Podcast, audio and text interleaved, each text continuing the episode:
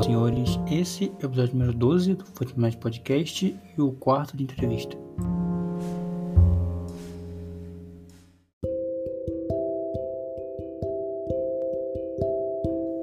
Bom, esse episódio eu falei com o Gian Piccin, um cara muito bom, um cara do, da mágica, do Cardistry. A gente bateu um papo muito, muito bom.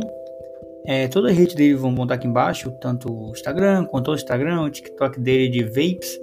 O cupom dele de desconto também vai estar aqui embaixo para vocês aproveitarem. Então curte aí que tá muito bom.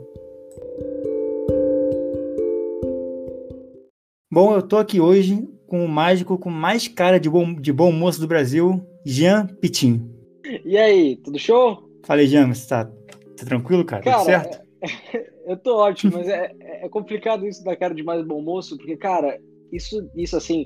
já fazendo um super, uma super conexão com coisa da mágica, hum. uma das coisas que me fez é, fazer mágica como eu faço hoje foi um amigo meu mágico que chegou e falou: cara, para de tentar ser engraçadão e tal, você tem mó cara de bom moço, tá ligado? Mó cara de, de playboyzinho. Eu falei, mano, sério, de sério. E foi isso que me deu estalo pra, tipo, eu apresentar a mágica como eu apresento hoje. Então, aparentemente, o negócio da cara de bom moço realmente é uma característica presente em mim. Cara, te falo que você tem cara de quem abre a porta do Uber para as velhinhas, sabe? É, sou eu, sou eu, sou eu. Total. Mas, mas que te perguntar, como é que você começou na mágica? Você falou isso, seu amigo, mas como é que você começou na mágica? Cara, eu comecei quando, quando eu tinha doze anos, eu tava assistindo uma série chamada Modern Family, não sei se já ouviu falar. Hum, sei, sei. É, e aí, na série, mágica algo tá presente em alguns episódios, né? Porque um dos protagonistas, né? Na série tem vários protagonistas, mas um uhum. deles gosta de mágica. E aí ele tava ensinando o filho dele e tal, e eu lembro de olhar aquilo, é... porque assim, eu sempre gostei de fazer várias coisas diferentes, né? Eu já cheguei a ser campeão de ioiô, quando eu era mais Caraca. novo, assim, pela cidade e tal. Pela cidade não, né? Esses campeonatos que tinha, eu jogava ioiô, depois, é, ainda antes da mágica, aprendi malabarismo. Quando eu tinha nove anos, eu comecei a, a editar vídeo, né? Até que eu tenho a tatuagem uhum. da câmera hoje em dia e tal. Então eu sempre curti fazer coisas que não eram tão populares. E aí quando eu vi a mágica, eu falei, meu, eu quero fazer isso. Na época eu nem tinha uma, uma visão de, ah, eu quero fazer isso porque a mágica é linda, né? Hoje em dia a mágica é minha paixão, é, é o, o carinho que eu tenho pela mágica, pelo que ela representa. É, é algo extraordinário, mas naquela época eu só olhei e falei, meu, eu quero fazer algo, tipo, eu quero poder fazer umas moedas voar e o pessoal olhar e falar, caralho, que, que foda. Posso falar palavrão aqui? Tem problema? Pode, fica à vontade. Eu queria, a, a, a reação foi realmente essa do meu, eu queria que a galera olhasse e falasse, caralho, que foda. O cara fez um negócio Sim. voar e tal, e aí foi isso, né, esse foi o estalo pra eu começar, aí na época pesquisei vídeo no YouTube, aí comecei vendo, eu acho que era o Gui Parras e o Rafael Hyde na época, tipo, fazer um vídeo ainda, e aí foi nisso, eu comecei a pesquisar, pesquisar, pesquisar, me uhum. apaixonei cada vez mais. Aí meu pai comentou comigo que, que ele tinha um ex-aluno, que meu pai chegou a dar aula em faculdade de publicidade, né? Meu pai é publicitário, uhum. e ele tinha um ex-aluno da faculdade que era mágico profissional. Então foi esse meu começo, eu comecei estudando por conta própria, com doze anos, lá para uns treze para catorze eu conheci esse ex-aluno do meu pai, e aí a gente virou amigo, e ele foi, foi me aconselhando assim, eu considero ele... É, e a dupla dele, né, o Emerson Rodrigues e o Thiago Gonçalves, eles são os E Ts ilusionistas, e, hum. e eu considero eles mentores, assim, né, gente, eles nunca me deram aula, assim, né, nunca foi algo formal de, ah, vamos ter aula, mas o apoio que eles me deram foi, foi coisa de outro mundo, eu sou extremamente grato, então foi isso, eu comecei na mágica por conta do, do Modern Family, já falei também um pouco desse meu começo aí, isso aí tudo foi...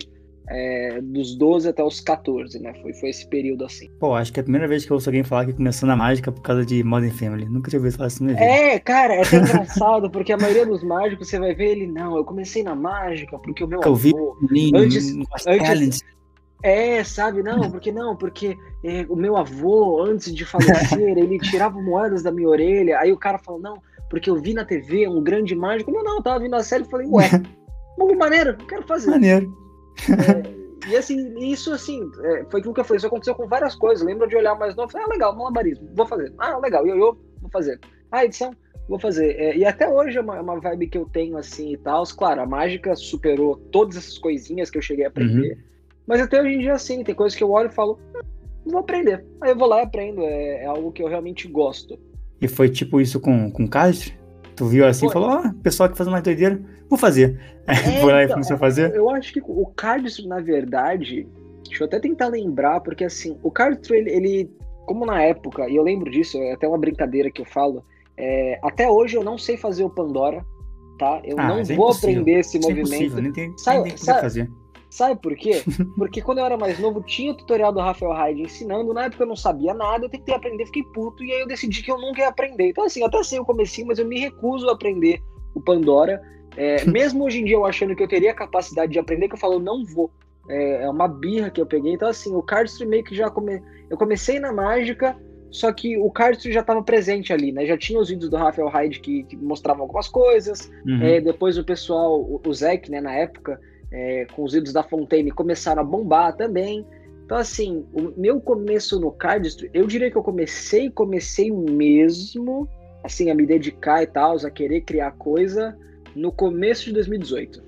Começo de dois mil e dezoito, então assim, é, eu já flertava antes, treinava uma coisinha ou outra, sabia fazer um síbio, arriscava um cortezinho ou outro que, você, que tinha no YouTube, mas é, eu não me dedicava como eu me dedico, como eu comecei a me dedicar em dois mil e dezoito. Porque em dois mil e dezoito é, eu comecei a tentar é, aprender mais cortes de outras pessoas, fui criando as uhum. minhas coisinhas também. Então, o meu começo, assim, que eu considero, putz, comecei no Cardistry mesmo, tipo, de me dedicar e tal, foi em dois mil e dezoito. Então é até recente, né? Fazem três anos só. Pô, você já fez coisa pra caraca do Cat, né? Eu lembro que eu te vi lá no... Você que apresentou o negócio da, da, da Blagat. É, é, eu fui que... o... o Pô, foi o muito irado. Cardistry Experience, se não me engano. Esqueci o nome irado. agora, esqueci o nome. Mas, cara, que é, bom gostou, é, da Blagat, cara. Isso aí mesmo, isso mesmo. Cara, isso daí foi... Assim, eu não vou falar que foi, foi um desafio. Talvez o maior desafio do evento tenha sido conseguir conciliar o horário de todas as pessoas. Porque tinha é. pessoas de fora, de vários horários diferentes, então... Me orgulho bastante, porque foi muito engraçado. O Wesley me chamou, né? Pra quem não sabe, o Wesley é o dono da W H, tá? Ele é o dono. Eu, eu falo isso que esses dias eu fiz uma live com ele no Insta, né? Eu tava pelo meu perfil, ele da W H, e alguém perguntou, o que é esse cara aí? Eu falei, cara, ele é o dono, tá ligado? É que ele, ele aparece pouco, assim. É, mas aí o Wesley, né, chegou e falou, meu, é o seguinte, quero fazer um evento. É, quer cuidar? Eu falei, claro, claro, claro. Fazendo assim, nada? Não, não só não tô fazendo nada, mas assim, é um privilégio é, sim, sim. essa confiança que o Wesley deposita em mim, né? Depois eu quero até falar um pouco dele pra, pra dar uma valorizada, porque o que esse cara fez e faz por mim é, é, é coisa de outro mundo. Mas eu fiquei muito feliz, ele me chamou e falou assim, meu, quer cuidar? Eu falei, cara, quero. Ele falou, então ó, tô deixando na sua mão, você consegue? Eu falei, consigo. Aí, claro, né, a gente sempre fala consigo, mas a gente não sabe se vai conseguir mesmo, né? É aquela, aquela velha história, primeiro você aceita, depois você vai Você aprender. pensa e fala, caraca, será que dá? Aí, aí ele falou... E aceitei, né? É, ele falou, ah, vamos lá, vamos fazer, né? E a W H também já tinha um contato com essas pessoas por conta das entrevistas que a gente tinha feito no começo da quarentena.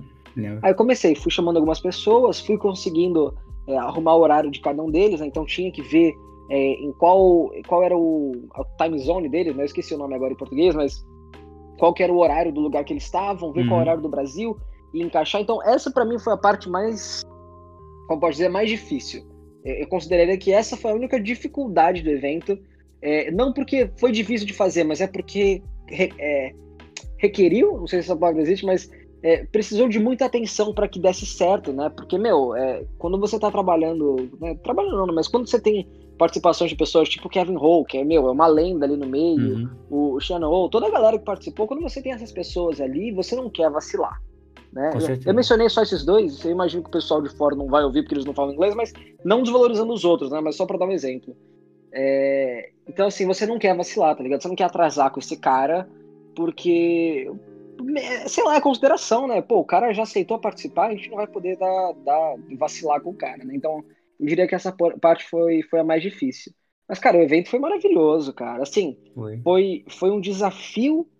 É, não um desafio, mas assim, cara, ficar, foi quase doze horas de evento. Eu comecei, era dez da manhã que a gente começou, que a gente abriu as salas e tal, e foi até oito da noite. Tipo assim, foi é, uma, umas dez horas de evento, e assim, eu falando o tempo inteiro, né, fazendo as, a, as traduções, interagindo com o pessoal. É, então, esse evento específico, pra mim, foi, foi uma das coisas mais legais que eu já fiz, assim, porque, porque eu tava muito preocupado do pessoal não curtir. Porque, tipo assim, mano... Pô, muita gente ali não falava inglês, é, uhum. fiquei preocupado também, meu, será que as pessoas vão gostar? Será que elas vão ficar com vergonha ou não? Tipo, e ter tido o, o feedback que eu tive, cara, foi, foi maravilhoso. Assim, pelo que eu sei, o pessoal gostou bastante, sabe? Isso daí pra mim foi, putz, foi muito gratificante. Cara, eu curti muito, mas foi bem no meu começo no cast. Então, tipo, cheguei lá, falei, pô, eu sei fazer mais ou menos um síbio cut, sei fazer um chalet cut, eu vou arrasar. E, pô, chegou o pessoal fazendo um monte de coisa. Caraca, que doideira, tem aqui o campeão mundial, tenho... Pô, eu fiquei lá todo bobo. É, é assim, cara, eu, eu te entendo legal, porque assim, você, você até mencionou, né? Pô, são três anos só, mas eu, eu cheguei a fazer algumas coisas, mas é, eu... Como posso dizer... Eu, tenho, eu faço algumas coisas no Cardistry, assim, tipo, no quesito de fazer Cardistry mesmo, e não nas coisas relacionadas a ele. Eu faço algumas coisas, né, com, com baralho, que eu até olho e falo, pô, bacana e tal, tem alguns cortes uhum. meus que eu olho e falo maneira, mas, tipo assim, o pessoal que tava no evento, tinha uma galera ali, tipo, que, que eu já conhecia, que eu sei que é muito boa, tipo, o Diego Okawa, é, o Rafael, o próprio Roger também, que tava participando bastante, e ele manda demais. É, mas tinha também uma galera que eu nunca tinha ouvido falar, que chegou arrasando, que mandava benzão, tá ligado? E também ver a galera iniciante, né? Pô, você falou que foi seu começo. Cara, foi muito legal, porque eu acho que isso é uma visão que poucas pessoas têm, que é, meu, vai lá e começa. Tipo, eu... Eu não sei se... Aqui até fazer uma... Não é nenhuma divulgação, né? Porque já acabou as vendas, mas eu... O Bis, né? Ele me chamou pra, pra escrever uma parte do livro que ele lançou, o Time Street. Uhum. Então, uma das páginas tem lá é, o que eu falo. Eu não vou falar tudo o que, que eu falei ali, né? Porque, enfim, é conteúdo do livro. Mas, resumidamente, eu falo, meu, várias coisas na vida já são complicadas, tá ligado? As pessoas já lidam com estresses é, o tempo inteiro, ainda mais agora, nesse período que a gente tá passando. O Cardistry tem que ser uma diversão, tá ligado? Vai lá e faz. Ah, e daí que é só um sib, e daí que não tá com flow, meu, vai lá e faz. Porque, porque esse é o, essa é a sacada. Tem que começar de algum lugar. Cara, eu, eu não sei se eu tenho esse vídeo ainda, mas depois se quiser eu te mando, até se, se quiser postar em algum lugar. Quando eu uhum. fiz meu primeiro síbio. Cara, é ridículo de ver, assim, flow nenhum, é... Eu, particularmente, não gosto do Sib, é uma opinião minha, eu não acho um corte maneiro, mas, assim, eu fazendo todo orgulhoso, e, e aquele ali foi o começo, tá ligado? E, e se eu não tivesse tido esse estalo de, meu, vou começar e bora, é, eu, não, eu não teria, tipo, conhecido as pessoas que eu conheci e teria feito o que eu fiz, sabe? Então, meu, o importante é começar. Foi muito bacana, porque eu acho que o evento serviu pra dar uma inspirada pra quem tava começando também. É, eu, eu tenho até um vídeo no meu, no meu Insta principal, que é eu fazendo card depois de, sei lá, duas semanas fazendo. Cara, é uma coisa que eu olho hoje e falo, caraca, Gabriel, como é que você postou isso, cara? Tu tá maluco? é, é, isso acontece direto comigo. Eu olho os vídeos arquivados que eu, que eu tinha num outro Insta meu, e eu fazendo margem, eu falo, mano, não! Não era nem card, tá ligado? Tinha um outro de card, mas, meu, como que eu tô... Como que eu tive coragem de postar isso, tá ligado? Mas... Mas essa sacada, eu acho que a gente sempre, quando, quando a gente tá querendo progredir, meu, se eu pegar um, daqui uns anos um vídeo que eu postei recentemente, eu vou olhar e falar, meu Deus, como que eu tive coragem de postar isso, tá ligado? Eu acho que é normal de quando a gente tá evoluindo, e é até bom, porque eu acho que quando a gente olha pra trás e a gente não consegue perceber nenhuma melhora, significa que a gente tá estagnado, sabe? É verdade, é verdade.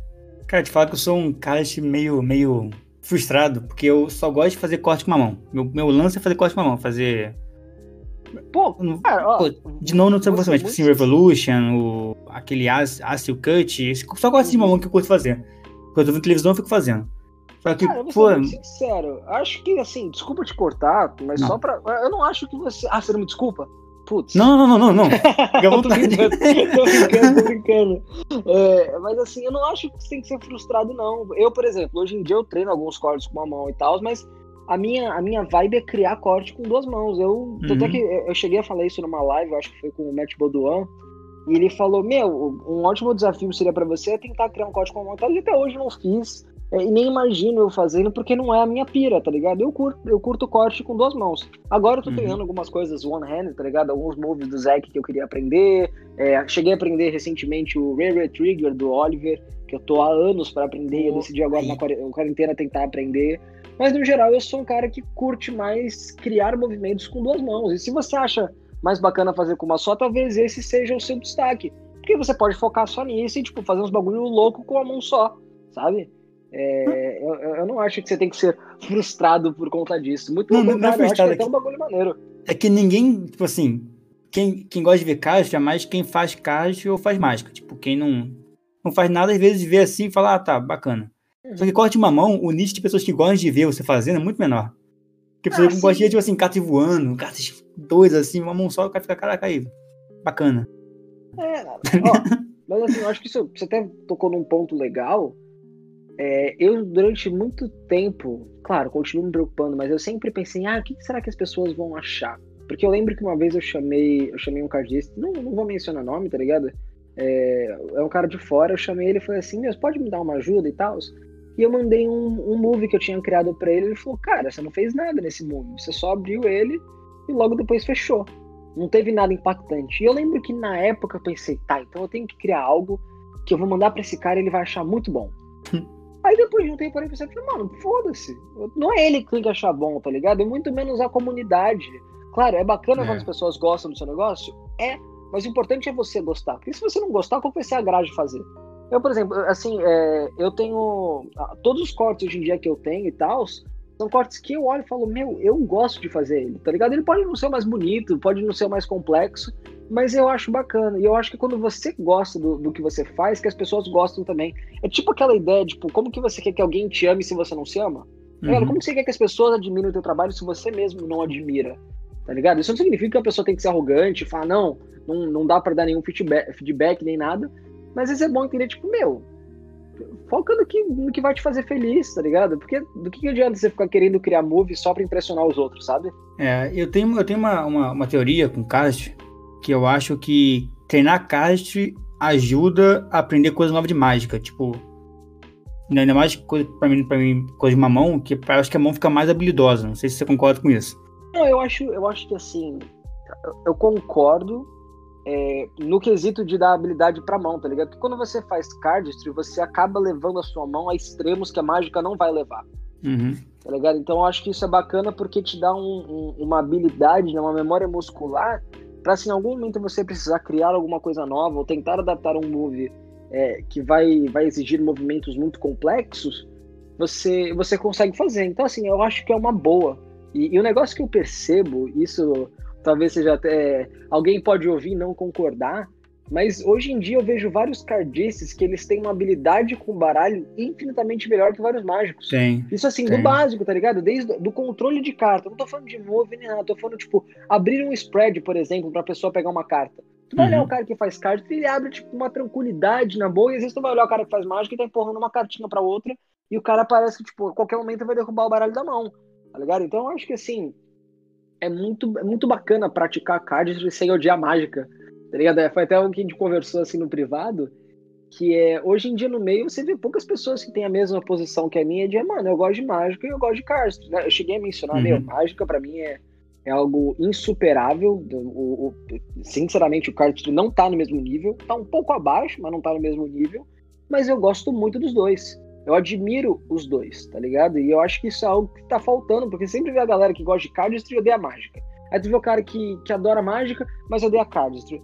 Mano, gosta dos dois, tá ligado? Tipo, no final das contas, o, o, pouco importa, tá ligado? O que o cara tá fazendo. Não custa nada gostar e, tipo, não precisa ficar se estressando. A única coisa que, isso é uma opinião minha, que eu acho que as pessoas deveriam parar de fazer é misturar os dois.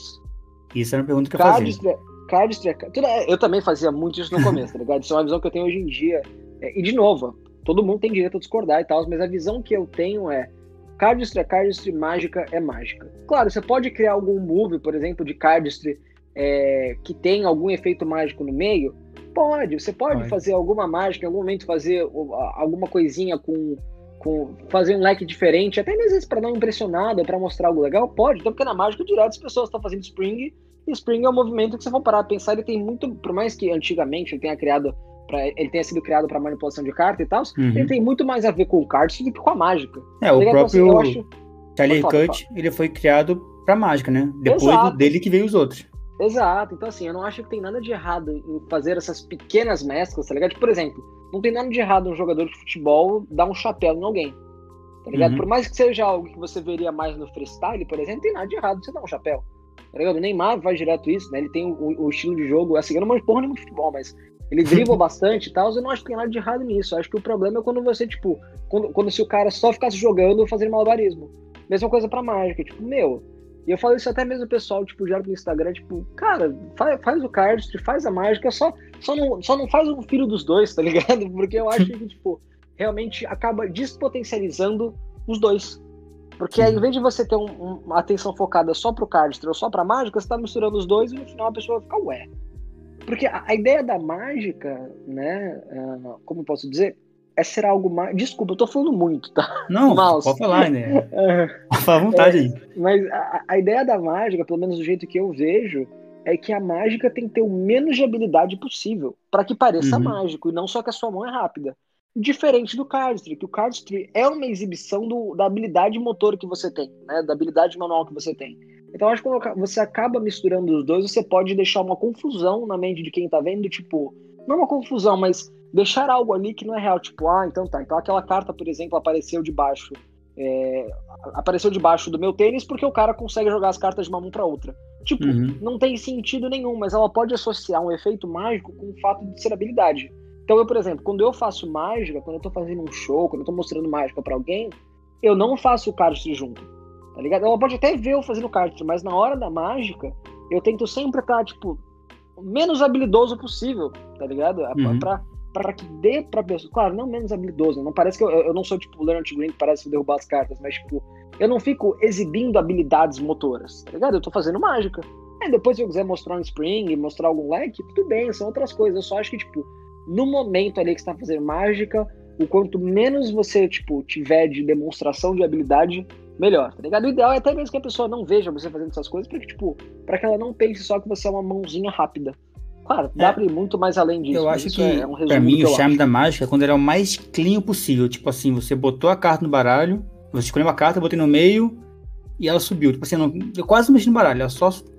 Só a mágica acontece. E o caso é que você meio que suja, porque você faz tanto movimento, tanta coisa pra pessoa ver... Você vai falar, ah, então isso aí não tá, não tá tão mágico, né? O cara, pô, embaralhou dez vezes, lógico que a carta demora a subir. Exato. E assim, nossa, isso, nossa, você puxou, você deu um... Você levantou a bola agora pra dar uma cabeceada bacana no tema, assim, que eu acho muito importante. Eu falo isso, eu adoro rotina ambiciosa. Adoro, adoro, adoro. Treinei durante muito tempo pra conseguir fazer o Raise Rise, por exemplo. Por favor, pra quem está ouvindo, não faça quinze vezes a carta subir pro topo, ok? Não faça. A carta, mano, sobe no máximo três vezes, tá ligado? Uhum. Tá show, não, não faça muito e, por favor, não embaralhe o baralho se a carta tá perdida no meio, porque senão não tem mágica, porque existe uma possibilidade da carta parar no topo e isso vai virar explicação pra pessoa. Então, quando você está fazendo ambiciosa, colocou a carta no meio, ela tem que subir pro topo sem você ter mexido na ordem do baralho. E é isso que torna a mágica impressionante, porque se você ficar embaralhando, é, ou tentar usar o embaralhamento pra controlar a carta pro topo, de fato, a carta pode ter aparecido no topo por sorte. A pessoa vai olhar e fala, ah, tudo bem, não deu sorte, tá ligado? Por mais que você repita uhum. várias vezes, ou até, ou ela pode até pensar, então na hora que ele tá embaralhando ali, acontece alguma coisa. Então, por exemplo, é, ele marcou a carta eu... com Deus. Exato, toda vez que eu faço ambiciosa, o baralho nunca é embaralhado. Ele pode ser embaralhado antes, ele pode ser embaralhado no final, mas durante o que tá acontecendo, né, na ação de pegar a carta do topo e colocar no meio até ela subir, a ordem não muda. Tanto é que eu, eu prefiro, eu sempre faço com a mão mais aberta possível, eu nem seguro muito o baralho, a mão tá aberta. O momento onde uhum. eu seguro o baralho é quando eu faço Raise Rise pra, né, poder fazer o movimento. É, e que, cara, puta, eu tenho, eu tenho reações incríveis com Raise Rise que eu realmente não achei que eu teria, tá ligado? Eu achei que ia ser um, um movimento que as pessoas não iam gostar tanto, né? O público, o público que não é mágico, mas as pessoas gostam. É, é, é, porra, caralho, é muito satisfatório, é visual, elas né? gostarem. Putz, eu, eu gosto bastante. Mas é, essa, essa foi a dica. Não fique embaralhando no meio do ambicioso. Não embaralhe, ok? Por favor. Não, não é regra, tá ligado? Mas evita, sabe? O, o melhor é não embaralhar, porque existe uma chance da carta parar pro topo. Isso talvez vire um método pra pessoa. A pessoa vai lá e fala, ah, então ali na hora que ele, que ele mexeu nas cartinhas, alguma coisa aconteceu. É, eu tenho uma, uma, uma pergunta de fazer, que vai, é vai. que a gente chegou aqui numa conclusão de que não se mistura caixa com mágica. Isso aí já é uma coisa certa. Sim, sim, sim, sim. Só que eu acho que às vezes com o gambling, porque o gambling é uma questão de você mostrar habilidade com as cartas, uhum. assim, eu vou pegar o baralho e embaralhar ele mil vezes e nenhuma carta sai do lugar. Na minha opinião, se eu botar ele no meio um symbol cut pra mostrar, cara, mas eu posso mexer tantas vezes que a carta, assim, nenhuma carta sai do lugar. Na minha opinião, isso é válido. Você acha que também é válido ou acha que também é meio, meio pai? Concordo, concordo. Assim, é, como, como que eu posso dizer? É, é, sobre o que você, é exatamente o que você falou. Gambling é uma demonstração de habilidade. Tá ligado? É, o, o, que o, o que o gambler, né? O que o cara que tá fazendo o gambling, tá fazendo a demonstração de gambling, ele tá mostrando, tipo, ó, eu estou ultrapassando, ele tá demonstrando habilidade. Então, acho que nesse caso, claro, vai de pessoa pra pessoa. Tem gamblers que, tipo, eles fazem um movimento, tipo, tem muita habilidade envolvida, mas a pessoa não vê, uhum. tá ligado? Assim, eu, eu acho que varia. Eu não acho que, que é uma regra que sempre vai ajudar, mas dependendo da rotina que você construiu, do como você tá apresentando, um movimento de cardistry, uma embaralhada mais bonitinha, pode sim dar uma ajudada no, no quesito, tipo, olha, eu realmente posso manipular o baralho quanto eu quiser. É, tipo, a do, acho, acho que é válido. A do, do Richard Turner, no Penn and Teller, que ele usou aquele uhum. baralho de uma mão só. Sim, aquilo lá é mais cardistry, né? Mas, pô, naquele sim. contexto, pô, perfeito. Exato, exato. Não, isso, isso eu concordo. Claro, é... eu vou só falar uma coisa aqui no meio, eu sempre falo isso, no caso eu falava bastante quando eu fazia mais live no I F e tal, uhum. é, as coisas que eu falo são opiniões minhas, é, eu, eu acredito de verdade que na mágica é, não existe apenas uma maneira correta de fazer as coisas e apenas uma sim, maneira sim. errada, existem várias maneiras corretas e várias maneiras erradas, é, então se alguém em algum momento ouvir alguma coisa que eu falei e pensar que, ah não, isso é uma regra, não, a mágica tá aí, a arte tá aí para sempre ser questionada, não sempre ser questionada, mas pra gente questionar e poder crescer junto. Então, assim, é... às vezes o cara pode ter uma rotina, eu tô só fazendo esse parênteses porque eu não quero ofender ninguém, é, às vezes o cara pode sim ter uma rotina de mágica que o cardistry vai, vai dar uma elaborada, tá ligado? Não, não leva como regra. E no caso do gambling, é tipo, eu, como eu não tenho, como eu não sou muito inteirado, eu não sei o como minha opinião pode ser validada, mas pelo que você falou, eu realmente acho que, tipo, É, dependendo da rotina, né, foi o que eu falei, dá, o movimento de cardistry vai dar uma ajudada maneira, sabe? Você falou da, da, da live que você fez, e eu vi todas as lives que você fez ano passado, inclusive no final do ano, tava lá vendo muito todas. Muito obrigado, muito obrigado. Inclusive, eu não sei se você, se você vai lembrar, mas eu fui o cara que anotei mais frases que você falou, eu quero saber se você pode falar um pouco sobre elas, se você fica quiser. Fica à vontade, fica à vontade. Se você, se você não quiser, eu corto, eu corto essa parte aqui do, do Não, não, não, podcast. Manda fundo, manda fundo. A primeira que você falou é: o álcool é o caminho pra ser foda. Deixa eu colocar um contexto aqui. Eu adoro, eu, eu adoro beber é, uma cerveja, um vinho, um vodka. Qualquer coisa. Eu gosto de beber, é uma coisa minha, eu gosto. É, e, e aí eu fiz essa. Falei essa frase, foi uma brincadeira assim, gente. O, o álcool não é o caminho pra te deixar foda, é, mas. Mas é uma frase muito boa, essa não tem muito o que explicar ela. O, é. o, o ponto é, o álcool não é... Não, por favor, não comecem a beber, porque... Foi não, piada, Gian, foi piada. O Gian piada. falou que o caminho vai ser foda é a dose. Não, não é isso. É, mas de verdade é que, particularmente, eu tive experiências muito positivas é, com a bebida enquanto eu fazia mágica, sabe? Eu já tive momentos em que eu estava bebendo e que eu fiz mágicas que eu falei, caralho, que foda. É, então... sei lá, a mágica, o álcool não me ajuda na mágica e também não me atrapalha, né? Vou colocar desse jeito, não me atrapalha. A outra frase que eu anotei, ó, de novo, se você quer que eu corte, eu corte aqui. Não, não, cara, pode mandar todas, eu, eu não corta. Se eu, fa... se eu falei, pelo menos essa eu lembro de quando eu falei, se eu falei, já foi dito, não tem problema nenhum. Se eu não lembrar de alguma forma, não lembro de ter falado essa. Aí talvez seja a culpa do álcool, tá ligado? Mas assim, tá, tá. É, pode mandar, pode mandar. A segunda é, mágica é igual dirigir bêbado, tem que fazer muitas vezes até ficar natural. Anotei tudo. Eu tô me divertindo demais, porque são coisas que eu realmente falei.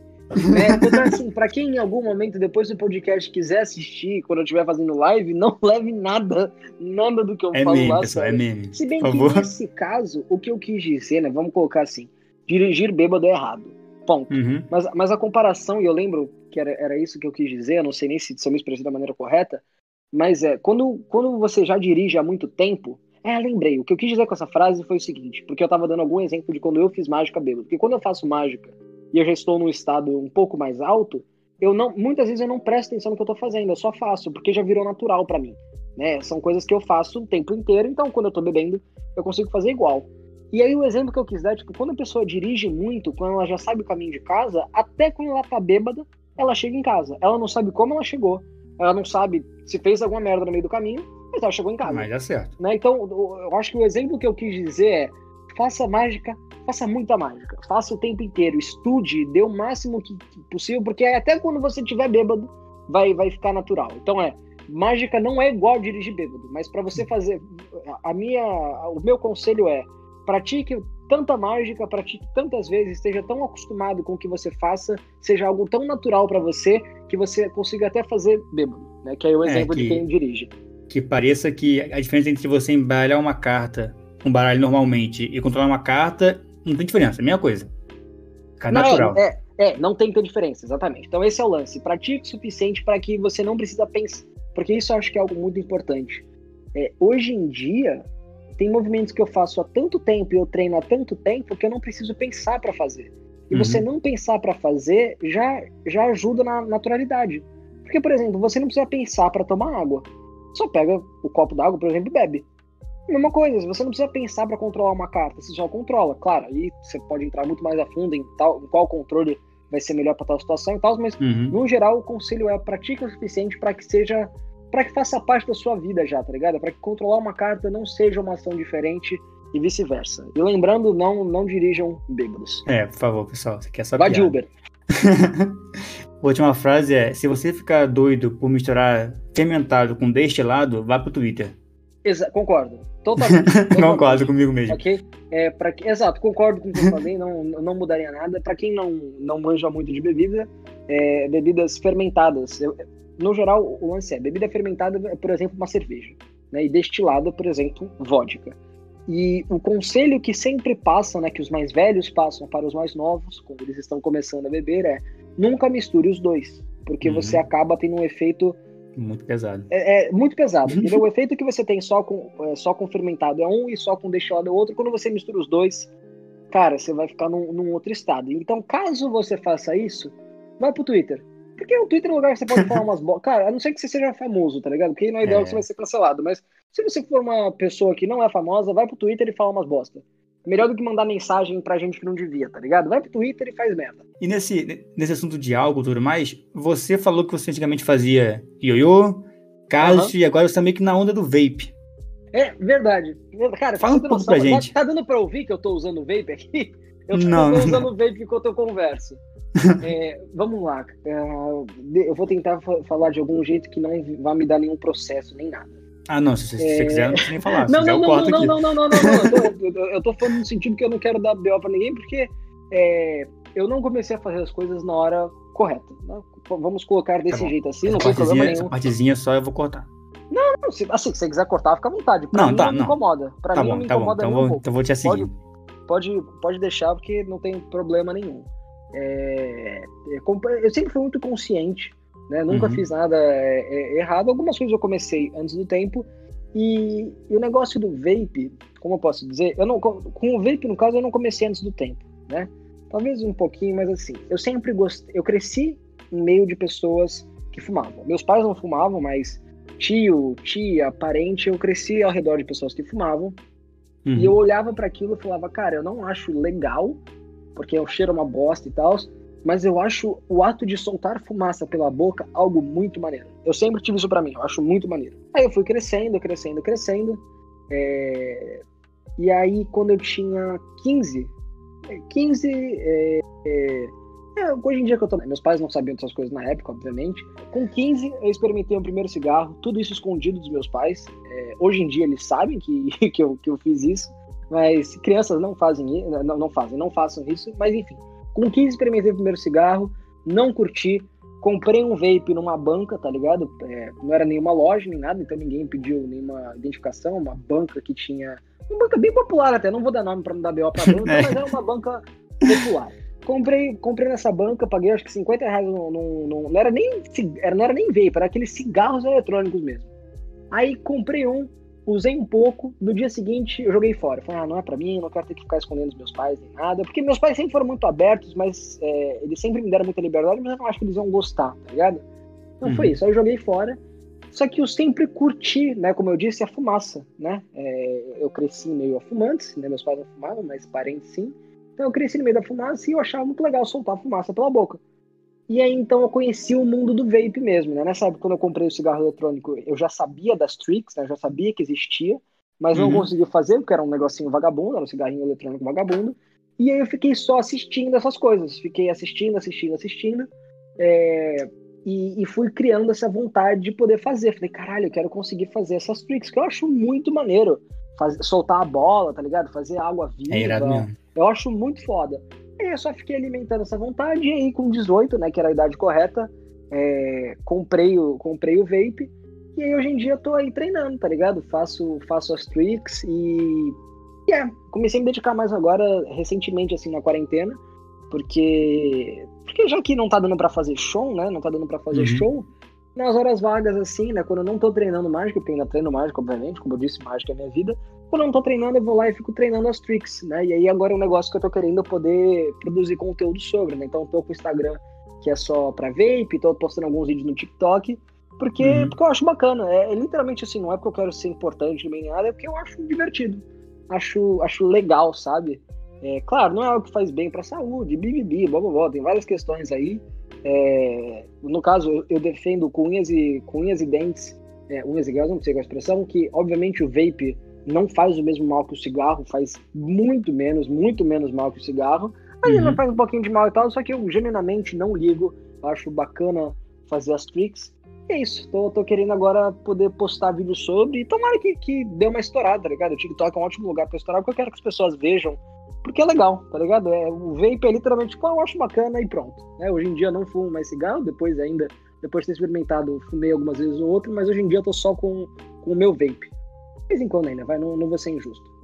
Eu comecei a ver as coisas assim de vape por causa de você, né? Que eu te acompanhava, ah. tá, eu vi. E aí eu não sei se é tão legal assim pessoalmente ou porque você é muito bom editando vídeo, que realmente hum. seus vídeos são meditados. É... Inclusive... pode, pode continuar, pode continuar. Inclusive, eu lembro que uma, uma vez você comentou, não sei se você pode falar sobre isso aqui, de talvez fazer um projeto ensinando a editar vídeo. Porque realmente sim, você edita sim. muito bem, os seus vídeos caixas e tal, são muito meditados. Obrigado, fico muito, fico muito feliz de ouvir isso. Então vamos lá, vou primeiro falar sobre os vapes. É, do mesmo jeito que o vídeo, tá, quando você grava um vídeo de cardistry, o ângulo, o ângulo valoriza, o vape é um pouco da mesma coisa. Porque quando você vê ao vivo, né, às vezes não, às vezes não vai ser tão legal quanto... Claro, isso eu tô falando no meu caso, né? As pessoas que uhum. manjam muito, é, ao vivo é bacana pra caralho também, porque o cara faz uns bagulho foda. Mas no meu caso, é, quando, quando eu gravo vídeo, eu seleciono as que ficaram melhores, sabe? E às vezes ao vivo não vai ficar tão bacana, porque...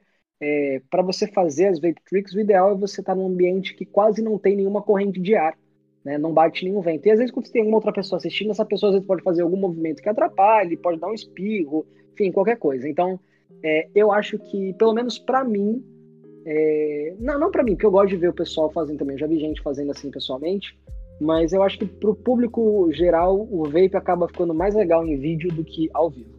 Ligado? Isso eu tô falando sobre mim, não dos outros caras.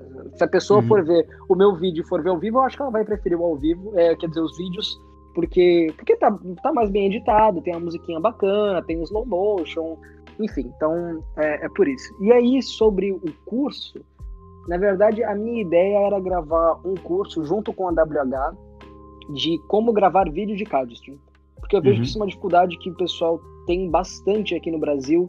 É, principalmente por aqui, por aqui os equipamentos não serem acessíveis e tal, porque aí você vai olhar um vídeo do pessoal da Fontaine, eles estão usando uma câmera super mega, hiper blaster foda, uma que lente aqui no Brasil especial, tal. Exato, que aqui no Brasil se você quisesse comprar a câmera e a lente ia deixar tipo trinta mil reais, e o cara olha pro celular dele, tá ligado? E pensa, putz, não vou conseguir fazer.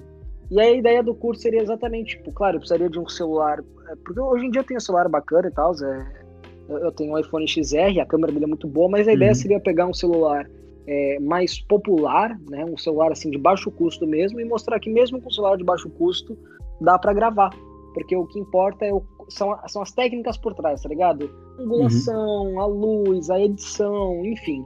Então a ideia seria fazer esse curso, né? Eu tenho em mente esse curso, que eu ainda quero fazer um dia, de verdade, e o curso de edição de foto, tá ligado? Para as pessoas também poderem, tipo, editar algumas fotos de cardistry. Mas o meu foco é mais no, no curso de, de edição de vídeo, né? Seria editar, seria ensinar para as pessoas é, o básico, não o básico, né? Assim, é o básico de como você conseguir produzir o seu próprio vídeo de cardistry, tá ligado? Tipo, que vai ficar uhum.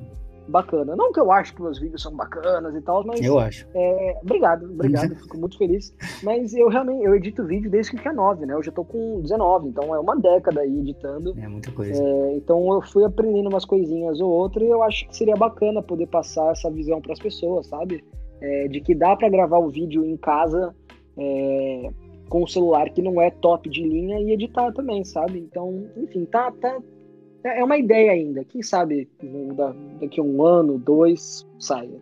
Eu tenho algumas outras coisas em mente antes é, que, que eu quero fazer, né? Então o curso tá um pouco de lado ainda, mas é o que eu quero fazer porque eu acho que vai dar uma ajudada. Eu queria, eu queria te perguntar um pouco, você falou sobre se der o curso seria com a W H, como é que começou uhum. a sua relação com a W H? Cara, pô, obrigado, obrigado pela pergunta, que eu até mencionei que eu queria falar do Wesley. Não, pode falar é, aí. Vamos lá, vou, vou contar essa história aqui. que ela é... Ela não é engraçada, mas acho essa história bacana, assim. É, isso mostra o quão o Wesley foi bacana comigo. Em dois mil e dezoito, eu trabalhei com uma outra empresa que não era a W H. Né, eu, eu trabalhei e tal, a empresa estava começando. É, pedi, né, foi um cara que eu conhecia, falei, meu, vamos, vamos trabalhar junto, ele vamos, ele mandou alguns baralhos, produzi uhum. alguns vídeos, só que na época eu acho que não, como posso dizer, os vídeos não eram tão bons, eu vou, vou ser sincero assim, eles eram até que bons, mas é, não, assim vai, eu não vou falar que eles não eram bons, porque foram graças a esses vídeos que o Wesley aceitou trabalhar comigo, né, mas uhum. eu acho que não era o interesse dele, ele estava começando com a loja ainda, eu acho que o investimento de mandar baralhos para alguém para gravar vídeo Não era, não era algo que ia agradar ele. Então a gente trabalhou durante um tempo, mas aí ele acabou, ele acabou não mandando mais baralho, eu não produzi mais vídeo também, é... e aí ficamos nessa. Isso aconteceu em dois mil e dezoito. Então vou, vou colocar essa data aqui. Aconteceu em dois mil e dezoito, eu gravei esses vídeos e tal. E aí é, os vídeos acabaram, né? Ele postou alguns e tal, mas a parceria acabou acabando e eu fiquei com esses vídeos guardados e... Falei, ah, sei lá, não vou fazer mais nada não. Eu tava também com, é, isso daí foi em dois mil e dezoito, então tinha outras coisas ainda que, que eu tava querendo fazer, então a ideia de trabalhar com alguém não era, sei lá, não, não era o que eu queria na época. Falei, ah, legal, não deu certo, não deu certo, vida que segue. Aí, começo de dois mil e dezenove, eu lembro disso até hoje, que eu conversei com o Wesley enquanto eu tava voltando pra Santos, que era a cidade onde eu morava, onde eu moro em Praia Grande, eu tava voltando, no caso, eu tava voltando pra São Paulo, que tava no Rio de Janeiro, por conta de um evento, É, que, que eu participei e tal, e eu lembro que eu conversei com o Wesley nesse período. Por quê? Porque em dois mil e dezenove eu descobri, eu não lembro se foi em dois mil e dezenove, dois mil e dezoito, mas eu descobri o grupo de Cardistry, do Cardistry Brasil no WhatsApp. Uhum. Entrei nesse grupo e tal, comecei a interagir um pouco, e eu vi que tinha o Wesley ali, tá ligado? Eu vi que ele tava, tava naquele meio. E nisso, olha como as coisas são engraçadas. Eu já tinha chamado o Wesley em dois mil e dezoito, é... Foi em dois mil e dezoito. É, então não acho.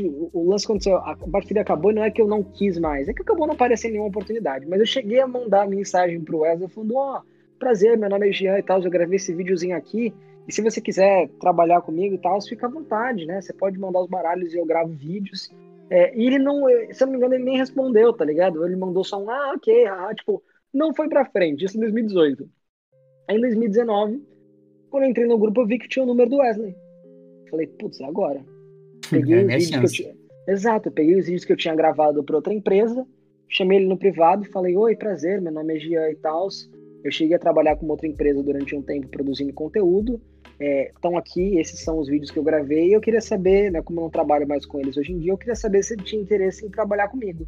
Já deixei claro que eu não ah. tinha nenhum interesse financeiro. Eu falei, ó, eu não quero ser pago, tá? Eu não quero trabalhar e ganhar um dinheiro. Eu quero poder pro, é, produzir conteúdo de Cardistry. Então você só me manda o baralho e eu gravo os vídeos, tá ligado? Você pode, eu vou fazer um review deles e tal, e você pode usar. Falou, aí ele olhou os vídeos e falou, tá bom, tá bom, vou te mandar um baralho. E a gente vê o que rola. Nisso ele mandou o Zone, foi o primeiro vídeo que eu gravei pra ele, né, o, com, com hum. o Zone Playing Cards. E na época eu já falei, mano, que foda, ele mandou um baralho. Pô, na época um baralho assim, na loja tava por cento e quarenta reais.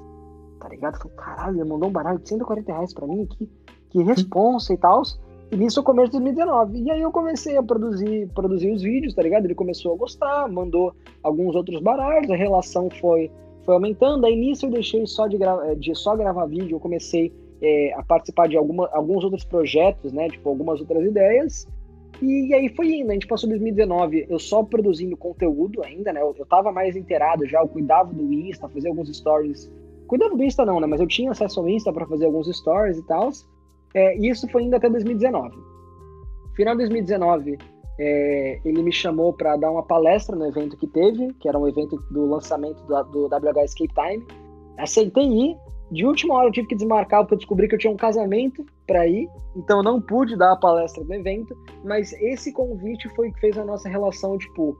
É, deu pra produzir mais coisa, porque nisso eu já tava cuidando de algumas outras coisas do W H, fazendo a divulgação do evento e tal, e aí a nossa relação foi só melhorando. Eu sempre me dei, assim, é, por isso que eu falo, eu, eu tenho muito carinho pelo Wesley, porque ele é um ser humano é, que ele não só fez o que eu acho extremamente, que é, é extremamente especial pra mim, que ele acreditou no meu trabalho, uhum. mas ele também me deu muita oportunidade, sabe, assim, de, de ter a responsabilidade, de saber como é, tipo, é, trabalhar com outra pessoa e tal.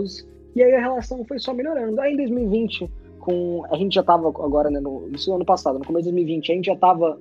Assim, a gente já tava próximo em dois mil e dezenove, né? Mas a gente tava conversando mais, falando de mais trabalho, como a gente podia melhorar a W H. Aí veio a ideia das entrevistas, né? Na verdade, antes veio a ideia dos tutoriais, eu comecei a gravar tutorial pra W H, tanto que eles estão lá no, no Insta, se não me engano, ainda. Depois veio a ideia do, do, de eu entrevistar, e aí a partir disso foi, foi rolando o que rolou, tá ligado? Rolou o Kickstarter do, do Classic Blue, que, que eu e ele a gente fez junto, e que, putz, é um dos maiores orgulhos que eu tenho, assim, e tal. E hoje em dia estamos aí, temos mais alguns projetos que ainda são confidenciais, mas é isso, né? Você pediu só como eu comecei, mas eu dei a história toda com a W H. Inclusive o meu Classic Blue, Blue deve estar chegando aí, comprei lá no é. Kickstarter, espero que chegue logo. Bem, não, é, o, os baralhos já estão no Brasil, uhum. E eles já estão sendo enviados, então muito provavelmente essa semana ou uhum. a próxima, que eu não, sempre depende dos correios, eles uhum. vão estar chegando, né? Então, bem, fico muito feliz de saber que você apoiou no, no Kickstarter, é... Mas é, o Classic Blue é um bebezinho pra mim, né? Não fui eu que fiz o design nem nada, mas o carinho que eu tenho por esse baralho e o carinho que eu tenho, porque de novo, é isso que eu falo do quão o Wesley é incrível. É, foi graças ao Wesley que eu tive meu rosto numa carta, tá ligado? É a realização uhum. de um sonho que eu tenho há anos e tal. É, e foi graças ao Wesley que isso pôde acontecer, tá ligado? E, nossa, enfim, sou, sou muito grato. É, e espero que você goste do Classic Blue, né? A gente fez com muito carinho, o Wesley já, já pegou ele na mão. É, e falou que, mano, ele é, ele é muito mais bonito ainda ao vivo, tá ligado? Porque os vídeos e as fotos que as pessoas viram foram feitas com o protótipo. Tanto é que tá aqui do meu lado, uhum. tem um protótipo até hoje. Mas a cor que ele é ao vivo, cara, é... eu vi foto já e o Wesley falou, cara, na foto já dá pra ver a diferença, mas ao vivo, então, mano, é, é surreal. Então, pra quem tá interessado no Classic Blue, né, quem tá ouvindo isso aqui e não comprou o Kickstarter, muito provavelmente ainda vão ter... A gente fez questão de salvar algumas unidades. Eu não sei se elas vão ser colocadas para venda, não sei o que vai acontecer, mas fiquem de olho, porque, cara, é um baralho que particularmente vale a pena. Claro, eu sou suspeito para falar, mas foi feito com muito carinho, muita dedicação e, e cara, ficou bonito pra caralho. É, é isso. Ficou, ficou. Eu, eu comprei, eu achei ele pô, bonitão e tal. Eu comprei, eu tenho também o Escape Time e o V um. Hum, você pegou porque... então, o Collector's Bundle, né? Que é o... Não, viu? Agora não, a minha não. ficou mais grossa por causa da... do vapor. Não, na verdade o V um, cara, foi o primeiro baralho que eu comprei ah, na minha vida. Foi o primeiro tá. baralho que eu comprei. Aí depois, eu, aí depois na, na Black Friday do ano retrasado eu comprei o, o Escape Time, tava na promoção. Então assim, eu tenho tipo, sei lá, uns quarenta baralhos. trinta e cinco são da W H, os outros cinco alguém me deu de presente. Ah, então eu então compro show, direto lá. Você tem... todos os baralhos da W H e você não precisou comprar então o Collector's Bundle, né, que, que era, foi o, a versão que a gente liberou para quem quisesse ter todos os baralhos. Então, cara, parabéns, parabéns. Inclusive eu tenho um Escape Time, um V um guardadinho, porque eu tava sete reais na Black Friday, falei, cara, eu vou comprar mais um só pra tá ali guardadinho bonitinho, cara, porque foi, foi o primeiro baralho que eu comprei. Eu, eu falo isso para quem, para quem tem o Classic, o Classic Blue não, para quem tem o V um, é muito engraçado, porque eu lembro, antes de eu começar a trabalhar com a W H, eu olhei as fotos do V um e falei, putz, não, não me agradou tanto, não. Sim, sendo bem sincero, já falei isso pro Oz e tal, falei, ah, não, por foto eu não tinha gostado. Aí quando eu comecei a trabalhar com a W H, ele falou, ah, vou te mandar o, o V um. Eu falei, beleza, manda, manda. Cara, quando eu abri esse baralho ao vivo, que eu vi ao vivo, ele até hoje é um dos meus baralhos favoritos. Assim, de verdade, ele tá aqui, ele fica na minha uhum. bancada comigo e tal. Infelizmente eu só tenho um dele, que é o que eu uso, né, de vez em quando. Mas, cara, é um baralho lindo, eu acho lindo. E ele é único, né? Porque ele foi feito de uma maneira tipo, que hoje em dia não se fazem mais. Ele foi feito no Brasil mesmo. Uhum. Então é um baralho, assim, pra quem tem, ele é bem, bem, bem único mesmo. Eu, eu comprei o meu, pô, eu, eu, eu gosto muito de, de pontilismo. Acho ele, pô, muito lindo. E, cara, eu acho que ele pra Cardistry, ele tem uma, uma pegada, não sei explicar. Sim, mas exato. Segurar ele é... é muito bom, é muito bom. É, é engraçado, sim, porque, assim, a gente tem uma, uma visão, né? Quando a gente faz mágica, Cardistry, ah, não, baralho bom é só básico. É uhum. Tally-Ho. Eu, no caso, não uso Bicycle, eu uso só Tally-Ho, eu tenho birra com o design do Bicycle, não gosto. Quem podem me julgar, não gosto, não uso Bicycle. é, uso Tally-Ho só, mas não gosto de Bicycle. Se alguém me vê usando Bicycle em algum momento, saiba que é porque eu não tive outro baralho pra escolher, ou já me expondo aqui, é um baralho gimmick. Se eu tô com Bicycle na mão, é algum gimmick, ok? Ih, rapaz, já é, mandei é, o segredo. É, é, eu já mandei aqui o segredo. Se vocês viverem com Bicycle, ou é porque realmente não tinha outro baralho, ou é porque é de alguém, ou porque é um baralho gimmickado. O que é raro é usar gimmick, eu quase nunca uso, então... É, já dei um spoiler, se alguém me vê usando Bicycle é por conta disso. Uhum. É, mas aí, ah, o que eu ia falar é assim, a gente tá acostumado que só esses baralhos são bons. Mas, cara, o finish do, do V um é muito maneiro, principalmente porque ele é diferente de tudo que tem disponível, tá ligado? É, então, cara, eu acho muito bacana. E pra, pra Cardistry eu acho bonito de ver. Os cortes com ele são satisfatórios de fazer também, tipo, o feeling na mão é muito bom. Então, pra quem tem o, o V um, saiba que você tem um baralho que, se tudo der certo, daqui a uns anos vai estar bem valorizado. Vai, inclusive eu tenho um na caixinha com plástico em volta que não quero nem abrir ainda, porque... Aí, então já, já fica aqui minha dica. Se, se eu conseguir fazer o meu trabalho da maneira que eu quero, é, em algum momento esse baralho vai ser, vai ser bem mais valorizado do que já é. Cara, e eu não sei, eu, eu, eu não curto muito baralho branco, mas o V um eu achei ele bem, bem é, bonito. Exato, eu, sou igual, eu não gosto de baralho branco, é, eu acho que é um... É, no caso eu não gosto de baralho sem borda no geral, não me agrada. É, e baralho branco, principalmente, sei lá, eu acho que fica muito estranho, porque a face é branca, no caso quando a face é preta e o, e o fundo é branco, né, a parte de trás é branca, uhum. até vai, que é tipo o Fontaine do Babilônia. Mas quando ele é branco, e branco eu não, normalmente não curto, mas o, o V um, né, é uma exceção, porque, porque a borda tá bem definida e tal, todo o lance dele, cara, é, é, muito, é muito maneiro. Eu lembro que quando eu era mais novo eu gostava de baralho branco, hoje em dia eu falo, puta, baralho branco, hum, hum, sei lá, não combina. Suja, cara, fica suja lá. Eu... É, não, não só isso, sei lá, acho que não, por mais que eu, eu adore, cara, eu tenho, eu, eu coleciono algumas coisas, né, eu tenho coleção, coleção não, né, eu tenho um isqueiro Zippo, que é um branco fosco, que eu acho lindo, uhum. é, é, deixa eu ver, tem mais algum... Não, é, normalmente, quando eu vou comprar, tipo, por exemplo, o próximo vape que eu quero comprar é um vape branco e tal, eu gosto porque, tipo, é mais fácil de eu combinar com as minhas roupas, né, porque uhum. eu uso bastante roupa, é, sei lá, faz um contraste maneiro, branco combina com tudo, mas baralho branco eu não, não curto tanto, acho que acaba ficando estranho, tá ligado, mas o, o V um é uma exceção, até porque ele não é todo branco, né, ele tem vários tons de cinza, então eu gosto bastante. Eu queria até ver se, se um dia eu conseguia chamar o Wesley pra vir aqui mais pra frente, cara, pra fazer uma entrevista. Cara, eu, eu, eu de verdade, assim, é, me parece posso, muito boa. Posso, posso perguntar pra ele. O, o negócio do Wesley é um cara, assim, bem na dele, tá ligado? Mas eu acho uhum. que, é, que ele pode é. participar, sim. Porque, ah, cara, o que... Wesley, Wesley tem muita coisa pra contar. O cara, assim, tem muita experiência, porque, assim, o tempo que eu tenho de mágica é o tempo que ele tem de loja. É. Tá ligado? A, a W H surgiu ali, se eu não me engano, foi um pouco antes, ou no mesmo momento que eu comecei a fazer mágica. Então, assim, é, são sete anos, tá ligado? De experiência com venda e tal. E eu falo com tranquilidade, pra mim, a W H é a maior loja do Brasil. Assim, pelo, pelo que eu olho, é a loja com mais variedade, que atende o público do Cardistry, enfim. Então, eu acho que ele topa vir sim e vai ser muito bacana. Eu tô acabando agora a faculdade de, de administração. Achei que, pô, ia ser maneiro algum dia bater um papo com ele sobre loja de baralho e tal, que eu acho... Né, cara, não, administração, eu, eu, baralho... Eu, eu acho que vai ser muito bacana. Um verdade. dia eu faço, tento fazer essa... Questão, eu faço questão de fazer a ponte, não, não esquenta não, eu posso fazer essa ponte sem problema nenhum, porque eu acho que as pessoas devem... Por mais que o Wesley não goste, eu acho que as pessoas deveriam conhecer mais ele. Aí, mas aí isso é uma coisa um pouco mais pra frente, porque tem uma listinha de pessoas que eu quero... quero show, chamar. show, mas pode contar comigo que pra isso eu ajudo sem problema nenhum, porque... Enfim, né, hoje em dia eu e o Wesley a gente conversa praticamente todo dia, né, todo uhum. dia. Então, é, se fosse alguém que eu não, não tenho proximidade, eu falaria, putz, boa sorte tentando e tal, mas no caso dele acho que dá pra fazer essa ponte de boa. Cara, a gente tá aqui já com, com uma hora de, de podcast, eu...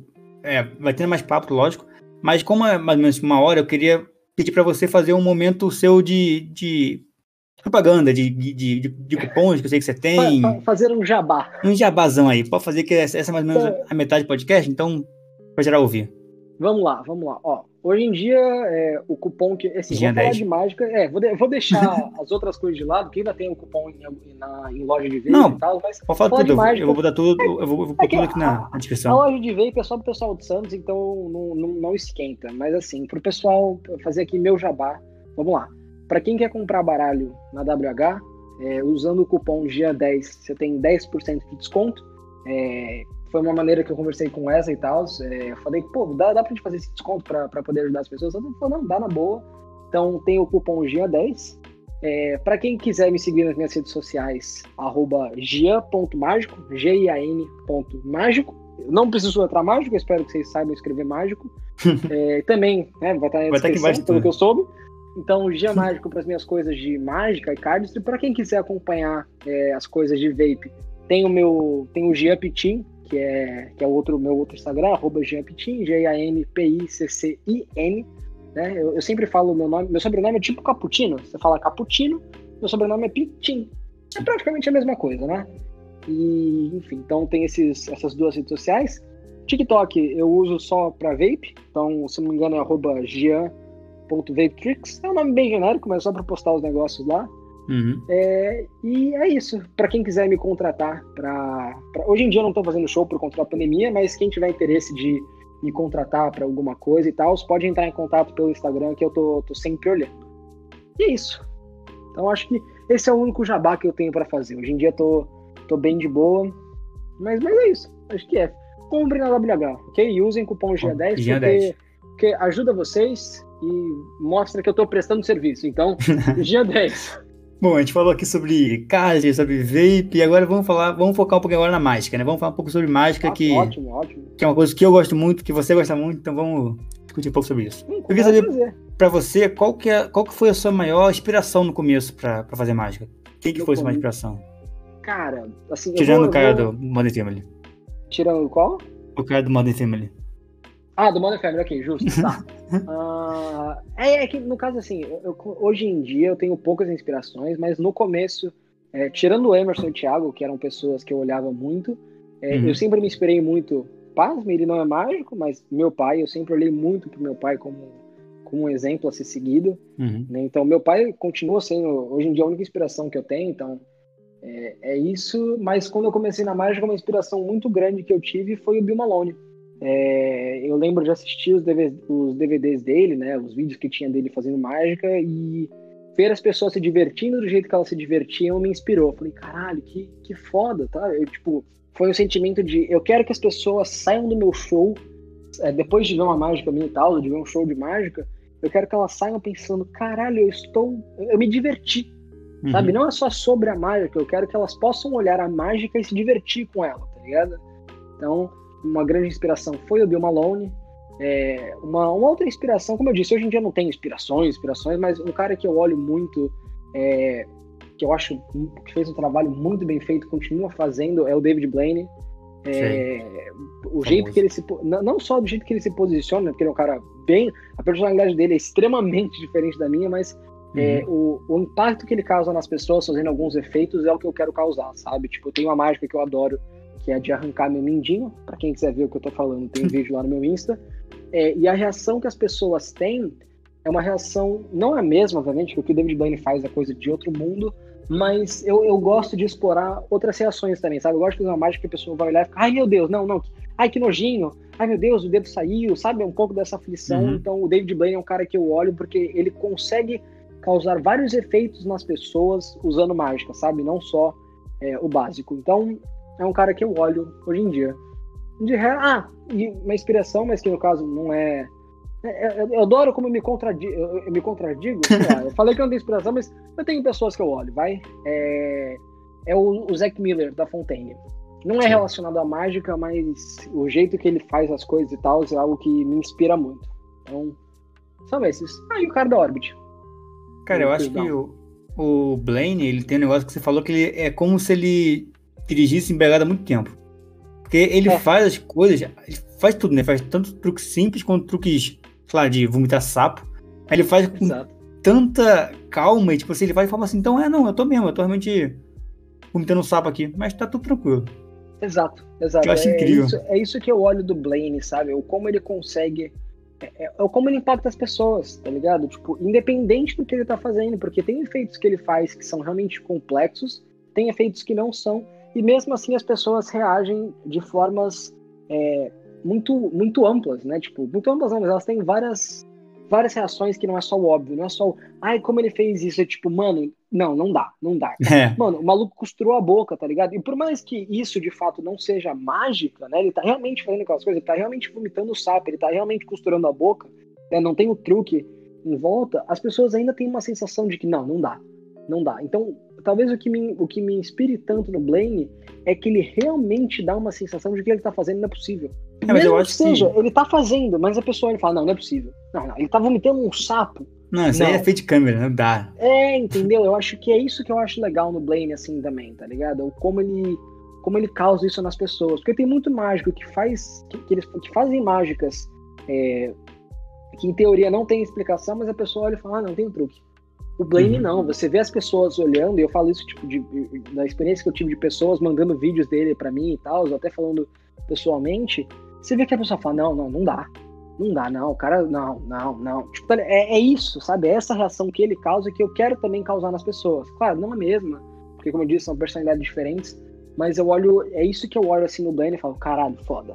Eu acho que o Blaine tem um negócio, que na minha opinião, eu não sei se você vai, vai contar comigo, que por causa da... Não sei se é porque eu tô nesse mundinho, mas eu acho que coisa com baralho, às vezes, tá ficando... Tem muito, tem muito, tem muito gente que faz, então tá perdendo um pouco a raridade. Tipo, tem muita coisa tipo, no Instagram, eu não sei se é porque eu tô no mundo de ver isso, mas eu sinto que tem muita gente fazendo direto coisa com baralho. Então meio que perde aquela raridade da mágica, se é algo que você nunca vê em lugar nenhum, e quando vê é incrível. O Blaine não, o Blaine ele faz uns negócios que, cara, eu nunca vi ninguém se pendurando no balão e sair voando por aí. E ficar vivo, né? Só... É, teve o padre, mas o padre não ficou vivo. E... É verdade, tem razão, tem razão. É, o pai não, mas o legal do padre é que em teoria ele tentou pegar o balão pra chegar no céu e de forma ou outra chegou, né, porque é padre, enfim é. É... que merda, né, mas enfim eu, eu acho que esse negócio do Blaine, o Blaine é, claro, pros mágicos, né, até pras pessoas que viam ele há um tempo atrás, associam ele, ah, porque quando ele fazia mágica na rua e tal, mas você vê que o Blaine é um mágico que não é associado a baralho, não é? E, eu, e assim, eu concordo, assim, eu amo mágica com carta, tá ligado, de fato hoje em dia virou algo muito popular, popular não significa que é bom. Eu realmente vejo vários vídeos no Instagram que falam, cara, não, não, não, não. não. É, eu acho que saturou um pouco. Assim, é, não, não, mas dizer... tá pra saturar. Acho que ainda tá pra saturar. Não, não, é tá pra saturar, mas eu acho que talvez o problema das mídias sociais é que tem muita mágica mal feita sendo feita, tá ligado? Uhum. Não, não é hate nem nada, mas eu vejo muito mágico que tá postando coisa, tipo, é, que, que no caso não é mágico iniciante. Porque assim, uma coisa é o cara que é iniciante postar algo que é, ainda não tá polido o suficiente pra ser apresentado, e outra coisa uhum. é um cara que faz mágica... uma década postando coisa mal feita. Então acho que acontece é isso, tipo, tem muita gente fazendo, fazendo truquezinho, não, não vou nem, porque eu não uso a palavra truque, eu sempre falo efeito ou mágica, mas o que a galera faz com o baralho hoje em dia, na maioria dos casos, são truquezinhos, eu acho que acaba até é, perdendo um pouco, não é graça, mas sei lá, é o que você falou, é, ainda não está saturado, mas sei lá, eu prefiro fazer outras coisas, tá ligado? Tipo, claro, eu, eu hoje em dia, o objeto que eu mais gosto de fazer mágica é moeda. Desde sim, sim. o começo sempre foi, eu amo baralho, mas moeda pra mim tem um lugar especial no meu coração, junto com, com o anel. É, então, pelo menos pra mim, eu sempre vou pra esses caminhos, procuro fazer coisas é, desse naipe, porque pra mim funciona mais, tá ligado? Até porque a pessoa não olhe pra mim e pense, ah, ele é o cara, ah, vai fazer uma magiquinha com o baralho, sabe? Uhum. Mas eu acho que os caras que mais fazem coisa mágica, assim, mais pensam coisa mágica, tá meio que... ou se empenhando muito no baralho pra ser, tipo assim, o cara do baralho, ou então tá realmente fugindo pra fazer uma outra coisa que também chama atenção, tipo, moedas, o gambling também, que tá, tá ganhando um espaço um pouco maior, uhum. porque, porque hoje em dia tá muito fácil você aprender um truque, fazer no mesmo dia e, tipo, eu, é, eu acho... É, eu concordo, eu, de verdade eu concordo, assim, não... É...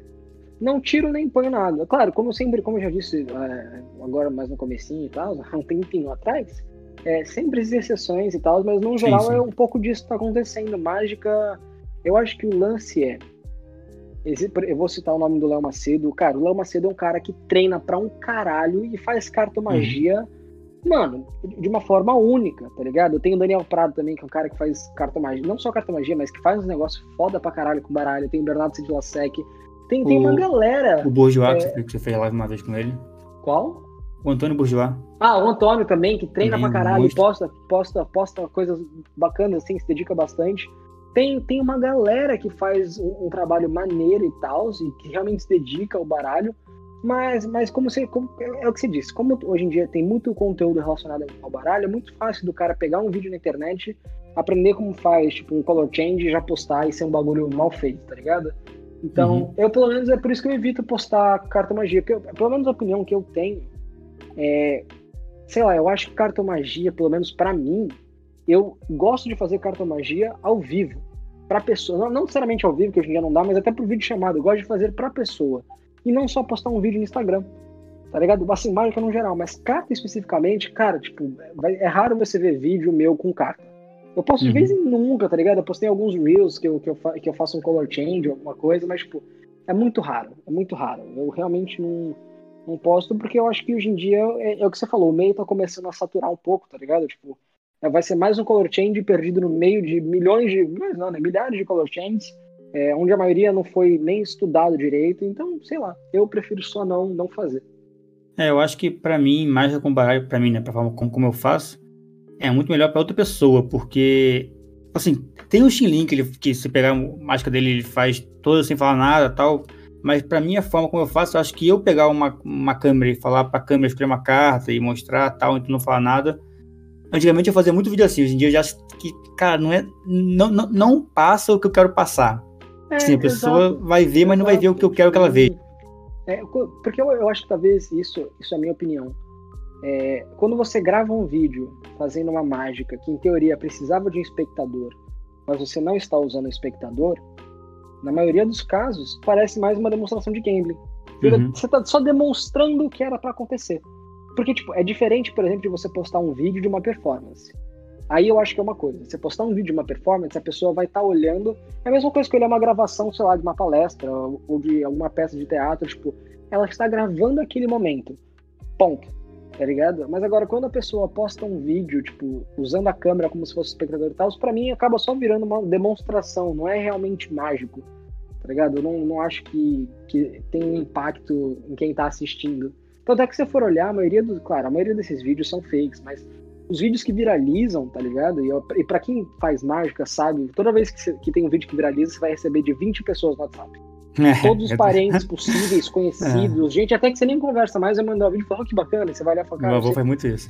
É, é, é o Dinuzinho, tá ligado? Eu sei que o Sempre. vídeo é falso, tá ligado? Mas, enfim, uhum. os vídeos que bombam, você raramente vai ver algum efeito com carta.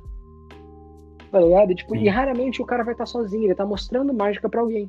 Porque eu acho que fica mais fácil de se relacionar com aquilo. Porque senão, tipo, é muito mecânico. É tipo quando o cara do YouTube, tipo, sabe quando o cara tá gravando um vídeo e ele, em vez de falar com o público, ele tá falando com uma pessoa específica só, uhum. tá ligado? E você sabe que não é natural porque você sabe que ele não está falando com você, tá ligado? Ele fala, ah, e você, deixa o seu like, deixa tal coisa, ao invés de falar, ah, gente, se vocês puderem dar um like e tal, uhum. você sabe que ele não está falando com você. E pra mim isso soa muito impessoal.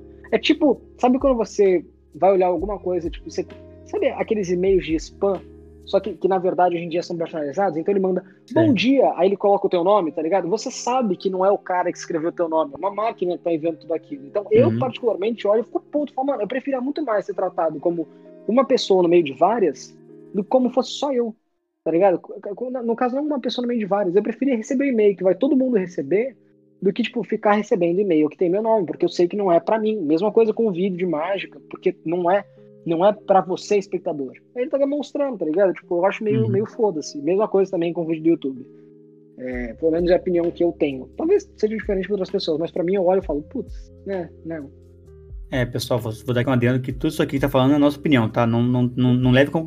Como, como é, algo certo. Exato, exato. Talvez tenha alguém que tá ouvindo e pense, eu adoro receber um e-mail é, genérico eu... com meu nome. É um direito seu. E assim, isso eu acho que é de verdade de gosto. Deve ter gente que adora ver vídeo no Instagram e que adora e tal. Eu particularmente não gosto. É uma coisa minha. Eu, por isso que hoje em dia meu Instagram é muito mais sobre Vape Trick. Eu vejo o pessoal uhum. no Vape Trick ou Cardistry do que mágica. Porque eu é, não tenho eu... prazer assistindo vídeos de, de mágica assim no Instagram. Eu gosto de ver o, de, o Dani DaOrtiz apresentando, ver vídeo do David uhum. Blaine, ver uma galera maneira apresentando o bagulho foda, tá ligado? Mas agora ficar vendo videozinho no Instagram, pra mim, não, nem, eu não gosto, de verdade, eu não vejo.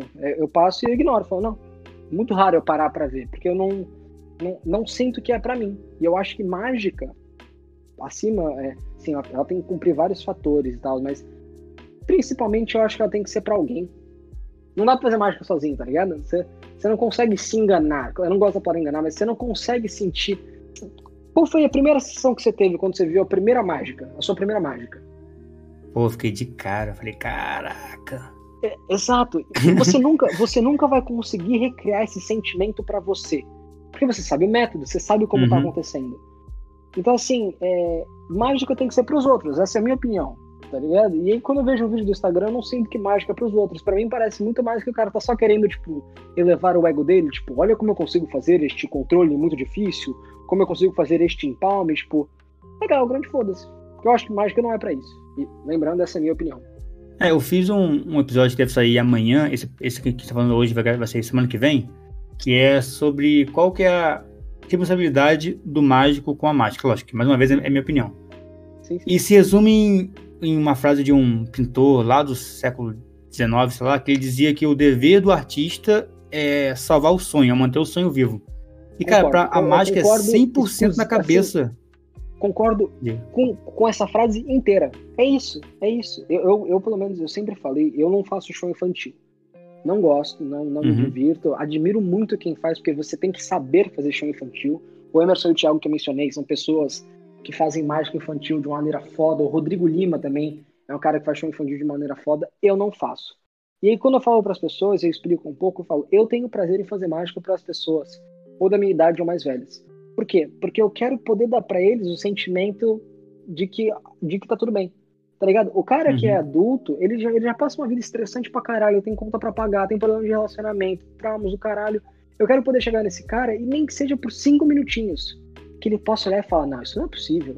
Eu quero poder tirar um, eu quero tirar um pouco do peso que a realidade tem em cima da pessoa, tá ligado? Porque a ideia da mágica é isso, você tá fazendo algo que é impossível.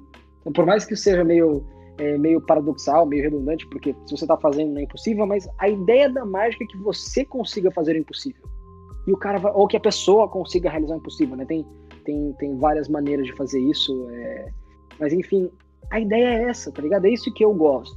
E eu, sei lá, eu acho que se você não tá fazendo isso, você não tá fazendo mágica. Pelo menos é a minha opinião. E tudo bem também, tá ligado? O cara, o cara tem direito de querer levar o ego dele no Instagram. Tem. Mídias sociais são pra isso. Ele tem direito total de fazer isso. Eu, particularmente, não gosto. É... E não faço, tá ligado? Claro, tem, tem coisa que eu posto que eu tô postando pensando, caralho, consegui fazer? Claro, claro, é normal, mas, uhum. é... mas são coisas muito raras, tá ligado? E se o cara quer fazer isso pra vida deles, ele quer ganhar seguidor em cima disso, cara, vai fundo, tá ligado? É, é um direito seu. É, eu acho que, na minha opinião, tipo assim, eu acho que tem aquela diferença entre, que depois a gente, vai, a gente pode até falar sobre isso, que é sobre ser mágico e fazer mágica, né? Mas eu acho que talvez é, fazer muita coisa no, no Instagram, tipo assim, aprendi agora um efeito, eu quero mostrar no Instagram. Eu acho que pode causar um efeito, meio que, que como quem bebe e depois precisa de mais algo pra ficar bêbado como ficava antes. Porque eu vendo muita coisa de mágica e tal, pô, uma hora vai meio que falar assim, ah, mágica é legal, eu vou fazer a pessoa falar, ah, tá ligado? É legal. E, tipo assim, a pessoa faz mal feito no Instagram, por exemplo, porque não consegue passar mensagem, então porque erra uma técnica. Eu tenho a teoria de que tem técnicas que se você errar uma vez, você meio que quebra ela, ela pra pessoa. Tipo, tipo, eu usei o exemplo da shake change. Se você um dia errar uma shake change, a pessoa nunca mais vai acreditar numa shake change. Exato, não, é, é, é... Eu acho que isso também é com, com várias técnicas, tá ligado? Se o cara, por exemplo, é, em algum momento vê que você, tipo, tá colocando a carta no baralho e depois empalmando, uhum. ele vai ter na cabeça dele que, tipo, ah, sempre então assim. É impossível tirar uma carta do baralho e empalmar. Então, automaticamente, isso... Porque, por exemplo, isso eu acho que já aconteceu com você, e pra quem faz mágica, acho que vai se identificar com o que eu tô falando, é quando você faz a mágica e o cara, tipo, dá um método super impossível, fala, não, você tem uma pele uhum. falsa aí na tua mão, você tem um bolsinho na mão, um ímã na mão. São coisas que... Essa, essa não é, esse não é o método, mas isso Sim. é o que ele tem de experiência acumulado de vida, tá ligado? Pode ser baseado em filme, pode ser... Ele pode ter tirado do cu, tanto faz, tá ligado? E quando você falha uma técnica, eu acho que você está dando mais uma coisa para ele pensar. Porque automaticamente, uhum. várias coisas que você pode fazer, ele vai pensar, não, então tá, limpar uma carta. Ele tirou a carta do baralho quando não tava. Você pode nem mais estar tá fazendo o efeito com carta, mas o cara vai ver, ah, se ele consegue fazer isso, se ele consegue fazer aquilo. Então eu acho que esse acaba sendo um pouco do problema do Instagram, porque foi aquilo que eu falei. Se ainda fosse mágicos, se fosse, porque assim, se você quer demonstrar a técnica no Instagram, tudo bem, é um direito seu. Mas demonstra direito, tá ligado? Não fica é, vazando, grave, não fica dando flash. Grava mil vezes, grava mil vezes, é, pode gravar mil vezes. Entendeu? Tipo assim, eu falo isso, cara, é, eu, eu não consigo, eu não consigo, assim, se você for olhar meus destaques no Insta, talvez tenha algum vídeo ou outro que se você colocar em slow motion ao máximo, talvez tenha um uhum. frame de flash, mas quando eu vejo esse um frame, eu não consigo postar. Porque pra mim, eu falo, não, eu não consigo aceitar a ideia de que eu vou disponibilizar um conteúdo pra alguém assistir que vai revelar algo. Uhum. E esse é o problema. É o cara que, tipo, acabou de aprender a técnica, nem estudou direito, vai lá e posta no Insta, fica tudo cagado, a gente fala, caralho. Pô, tudo bem, claro, o Instagram hoje em dia, ele, ele é... O conteúdo que ele disponibiliza para as pessoas assistir é muito particular, tá ligado? O cara que não consome mágica dificilmente vai ver um vídeo de demonstração de técnica aparecendo na timeline dele. Uhum. Mas os parentes desse cara vão ver, tá ligado? Conhecidos vão ver. E nisso você vai estar só estragando o que era pra ser a mágica, tá ligado? Você vai ficar tipo, ah, legal, ó. Porque esse é o lance. Se você quer demonstrar a técnica, saiba fazer a técnica, pelo menos. Tá ligado? Assim, isso, é, isso de novo, minha opinião e tal. Mas Você quer, você quer postar um vídeo só pra enaltecer a técnica que você aprendeu e levar o seu ego? Cara, vai fundo. É um direito seu. Uhum. Não é coisa do cara que treina na academia porque quer ter tanquinho, porque quer que as pessoas olhem. É um direito teu. Mas faz direito. Tá ligado? Se tu quer demonstrar a técnica, demonstra a técnica correta. E detalhe, a maioria dos casos, a técnica não é pra ser vista. Até a ideia é. de você treinar tanto é pra que a pessoa não veja. Então, por exemplo, a pessoa não tem que ver a hora que o pés acontece. A pessoa não tem que ver Exatamente. a carta empalmada. Exatamente. A pessoa não tem que saber do double lift. Esse é o lance. A ideia da técnica, ela não vê, tá ligado? Porque se ela vê o que tá acontecendo, a técnica já não tem mais sentido, tá ligado? Então, assim, quer postar a técnica? Posta, é direito seu, mas faz bem feito pelo menos, tá ligado? Assim, isso eu tô falando pra quem tá, pra quem tá ouvindo. Porque agora eu percebi, eu falando parecia muito pra você. Não, é pra quem tá ouvindo, tá ligado? Quer postar? Vou... Vai fundo. Mas o que foi que você vai lá? Eu vou dar uma, uma dica pra quem começou agora na mágica, uma coisa que, que, que aconteceu comigo. Que eu, tipo assim, eu vi uma técnica e falava, não, eu quero, quero fazer e postar. Só que eu, igual você, eu gravava, tipo assim, duas horas de gravação pra pegar dez, dez segundos e postar. Porque eu não, não queria mostrar o flash. Uhum. Só que aí, quem me conhecia acabou achando que eu era muito melhor do que realmente era. Porque, pô, se eu gravar mil vezes, uma hora vai ser perfeito. Mas, pessoalmente, eu não vou conseguir fazer aquilo, aquilo lá perfeitamente. E aí eu, eu fiquei, eu fiquei com, com um pouco de, de medo de mostrar mágica, porque eu achava que as pessoas achavam que era muito melhor do que realmente era. Então quem começou agora, fica esperto nisso, tá? Não, é, não, não cria muita expectativa, não. Eu acho que é uma dica válida. E assim, isso principalmente aqui pra, pra quem faz efeitos que só podem ser feitos por vídeo, só, só podem ser é, realizados por meio de gravações, fica esperto, porque a maioria desses efeitos são realmente muito bons. E eles são bons porque, tipo, ele foi feito para vídeo, tá uhum. ligado? E o que vai acontecer é que alguém que te conhece vai ver esse, esse efeito e vai chegar ao vivo para você e falar, ei, você pode fazer? E tu vai ficar o cara de cu porque tu não pode, tá ligado? Então, assim, fica aqui meu conselho, tá ligado? Para quem tá, tá começando, é... primeiro, estude antes de postar, é... e se for postar, se for postar... É... não façam truques de câmera, de verdade, não façam. Eu bem. já fiz... É um dire... Oi? Igual bebê, tem que postar com, com consciência.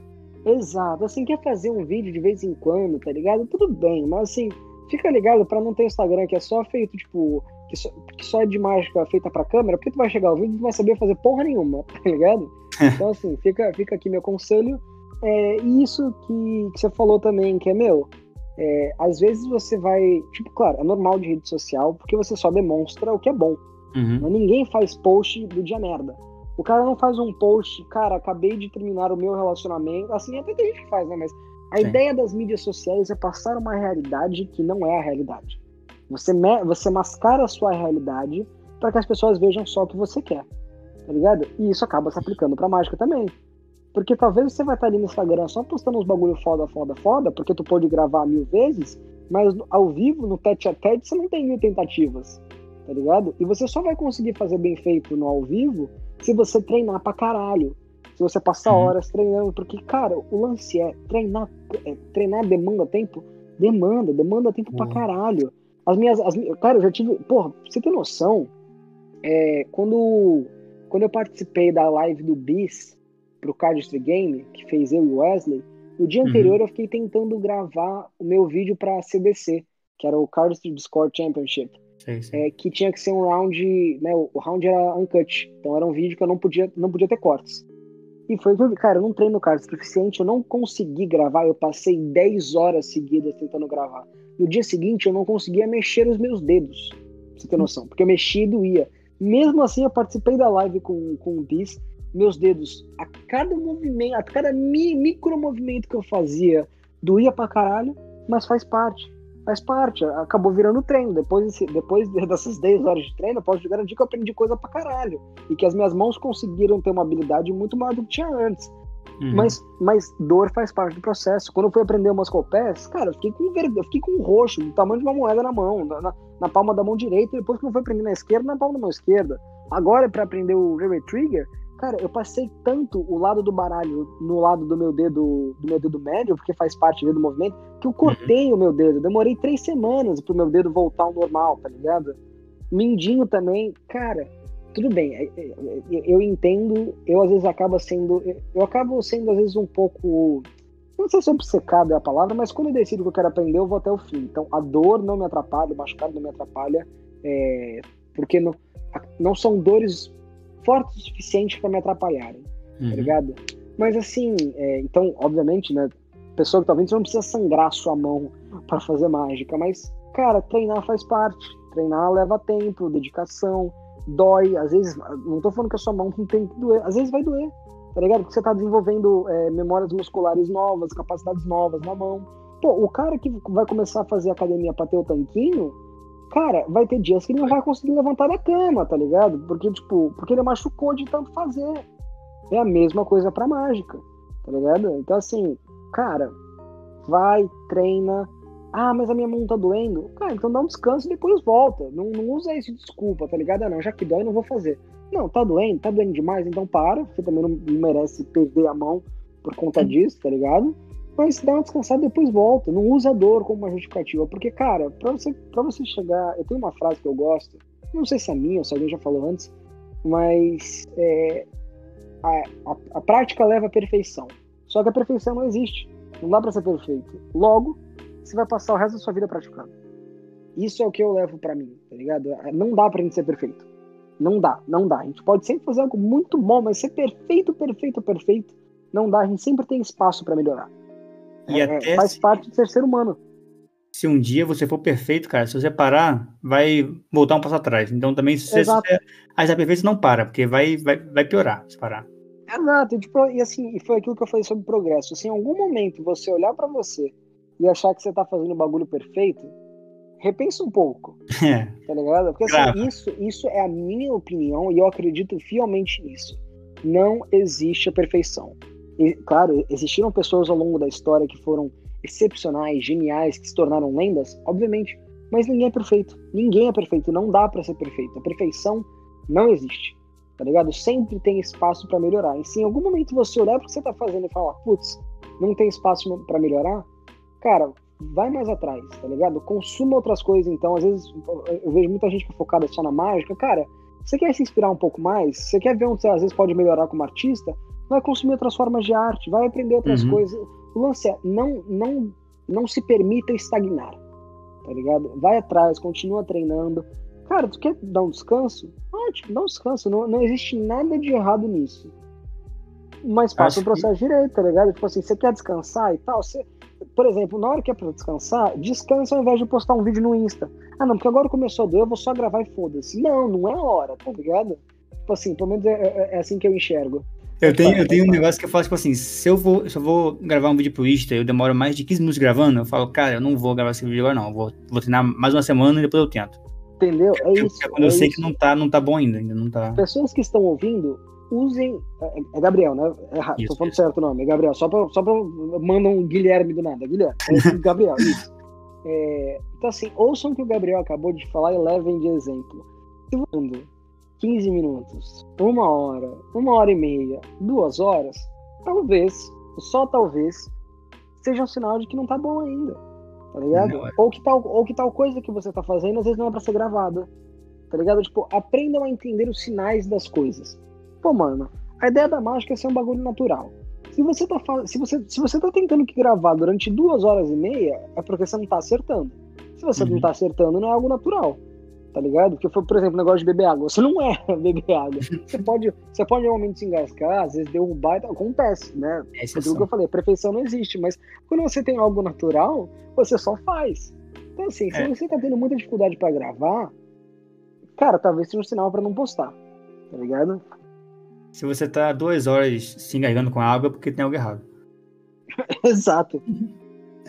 Aqui, é te perguntar, a gente falou um pouco sobre, sobre mágica e truque, que você não gosta de falar truque, mas pra você, uhum. qual que é a diferença entre fazer mágica e ser mágico? Então, vamos lá.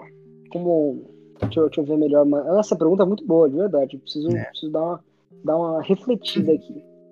Assim, eu acho... nitidamente, né, existe obviamente uma diferença entre fazer mágica e ser mágico, é, e eu acho que ser mágico, pelo menos como eu vejo, sei lá, como eu não parei pra responder, eu posso acabar falando uma grande merda e depois pensar, ah, não é isso, mas pelo menos o que me veio à mente agora é que fazer mágica, eu acho que qualquer um consegue. Uhum. Sem treino. Foi que, sim, o, o lance é, claro, é que eu vou me complicar falando, mas assim, é, a mágica é uma arte muito boazinha, tá ligado? Até quando alguém faz algo mal feito, às vezes a pessoa, a pessoa, as pessoas vão acabar gostando, porque uhum. a função da mágica é essa.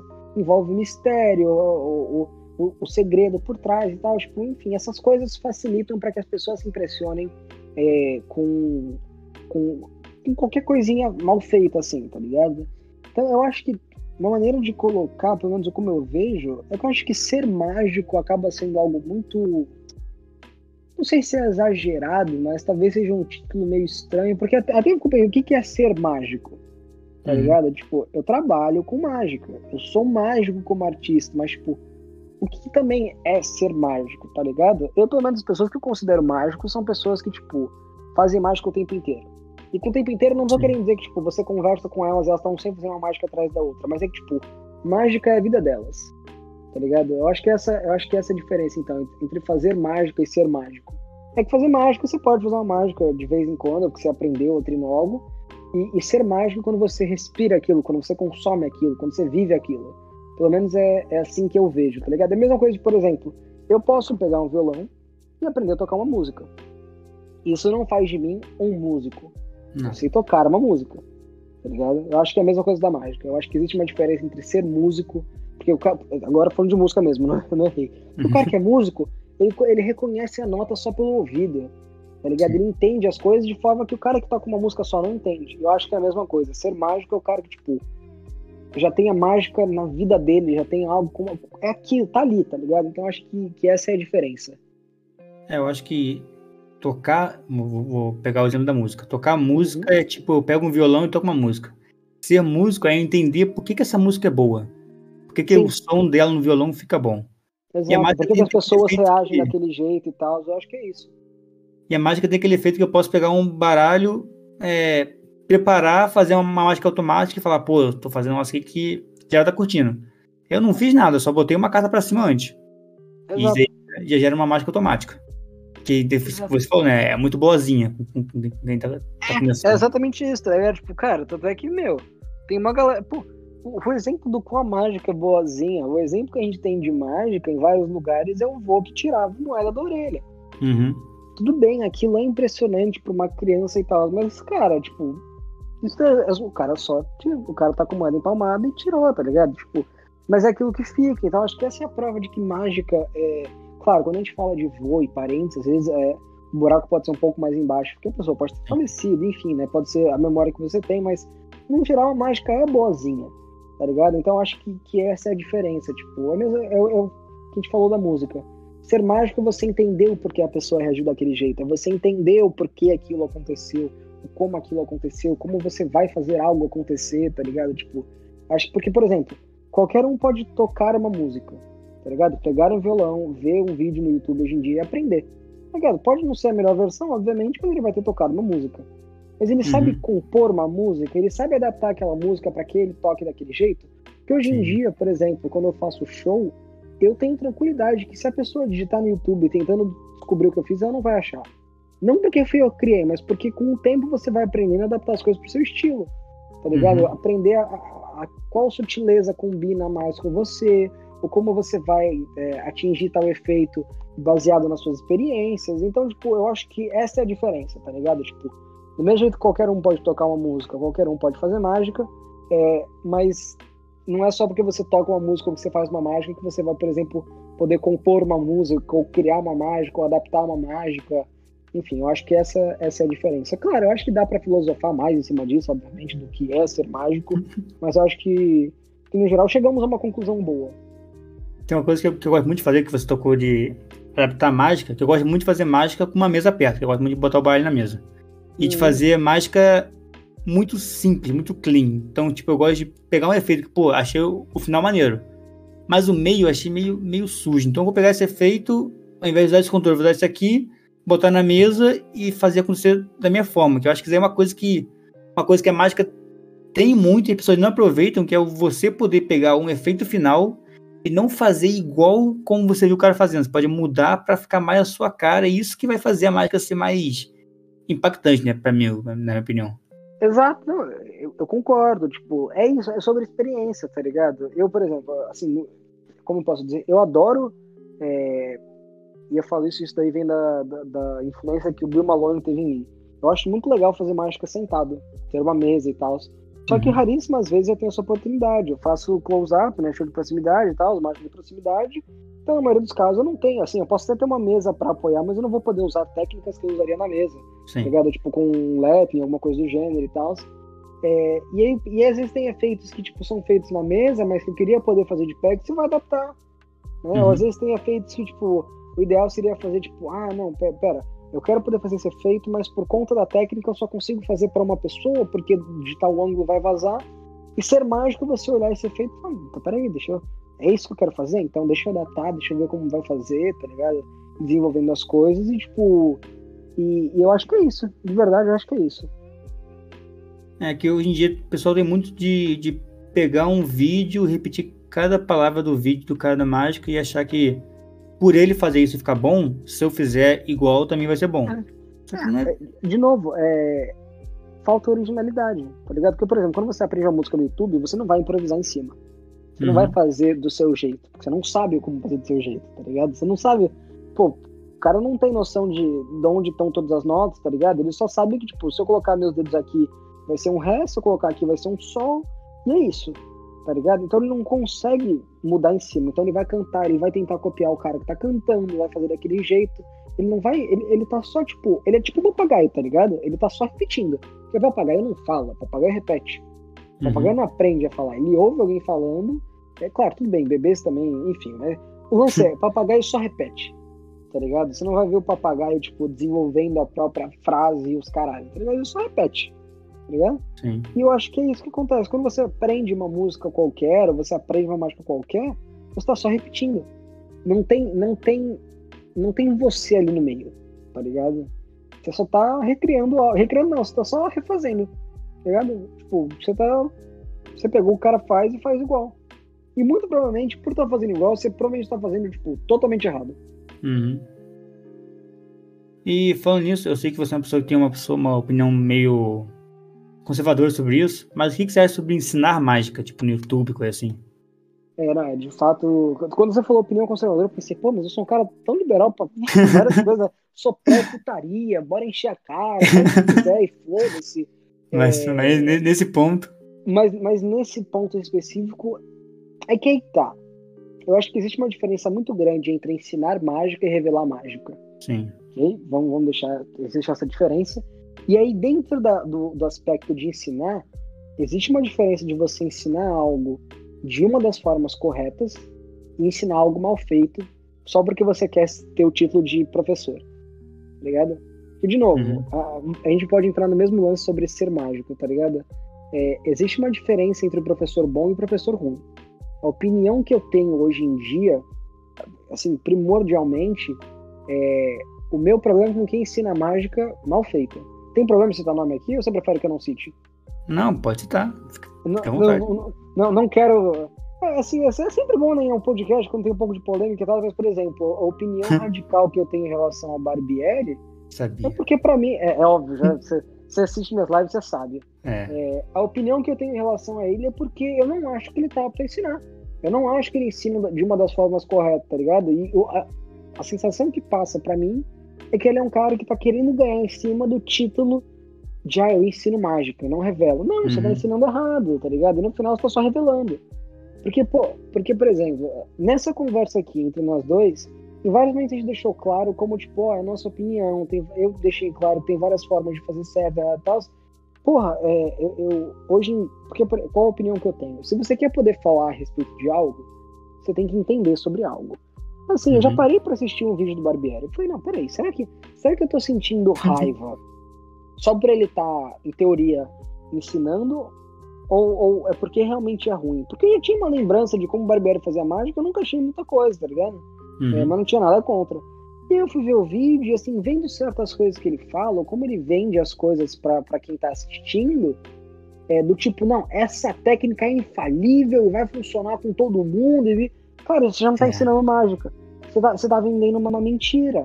tá ligado? Porque não, não existe uma técnica que vai funcionar para todo mundo, tá ligado? Existem várias técnicas, existem vários momentos, tá ligado? E você só vai aprender sobre essas coisas com o tempo, ou com um professor decente, tá ligado? O que, na minha opinião, o Barbieri não é, tá ligado? Ele usa essa, essa desculpa de, ah, não, eu estou ensinando, para no final ele só, tipo, conseguir ganhar dinheiro é, aproveitando do fato da mágica ser boazinha, tá ligado? Porque a mágica é tão boazinha que permite que um cara que não sabe porra nenhuma vai ensinar. É, eu acho que o Barbieri tem, tem um ponto nele, porque eu, eu comecei a fazer mágica porque eu vi um vídeo de Barbieri. Então, assim, pra mim, eu acho que tem uma certa importância, mas eu acho engraçado, cara, que como todo mundo que começou por causa dele, depois de um, dois meses, fala, cara, esse cara, esse cara ele não é muito bom, não.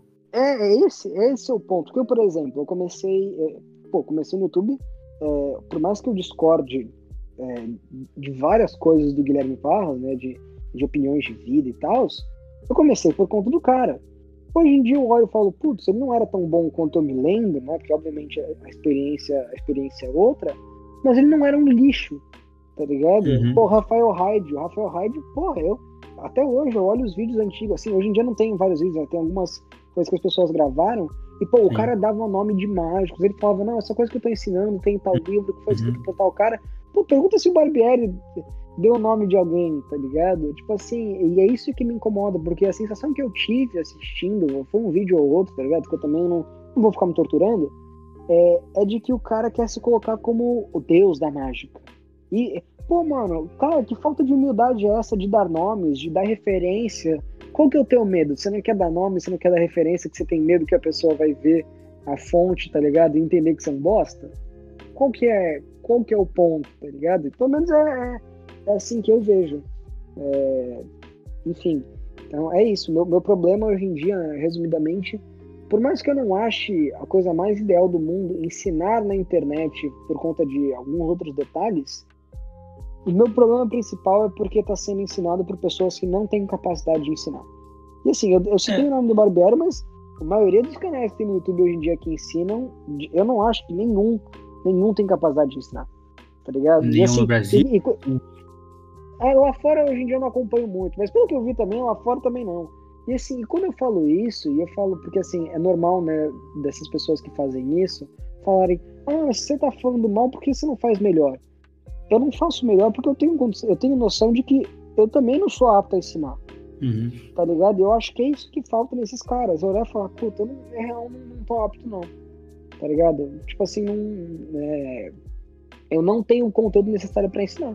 Porque eu tenho só noção, eu falo, cara, eu não tenho conteúdo necessário pra, tipo, ensinar alguém, pra, tipo, gravar um vídeo pro YouTube e ensinar, tá ligado? Pô, conversando com uma pessoa só, tá ligado? Dando uma consultoria é uma coisa, uhum. mas fazer um vídeo, explicar, tá ligado? Mano, é, eu, eu não me acho apto a fazer isso, tá ligado? E não acho esses caras aptos também, entendeu?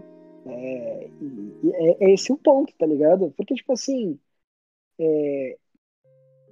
Porra, como que eu posso explicar? Você não vê gente querendo ser professor pra ficar rico. Porque todo mundo sabe que professor é uma profissão que paga mal pra caralho. Tá ligado? Uhum. Professor é extremamente desvalorizado no Brasil, que devia ser um crime. Tá ligado? Com uma puta profissão nobre.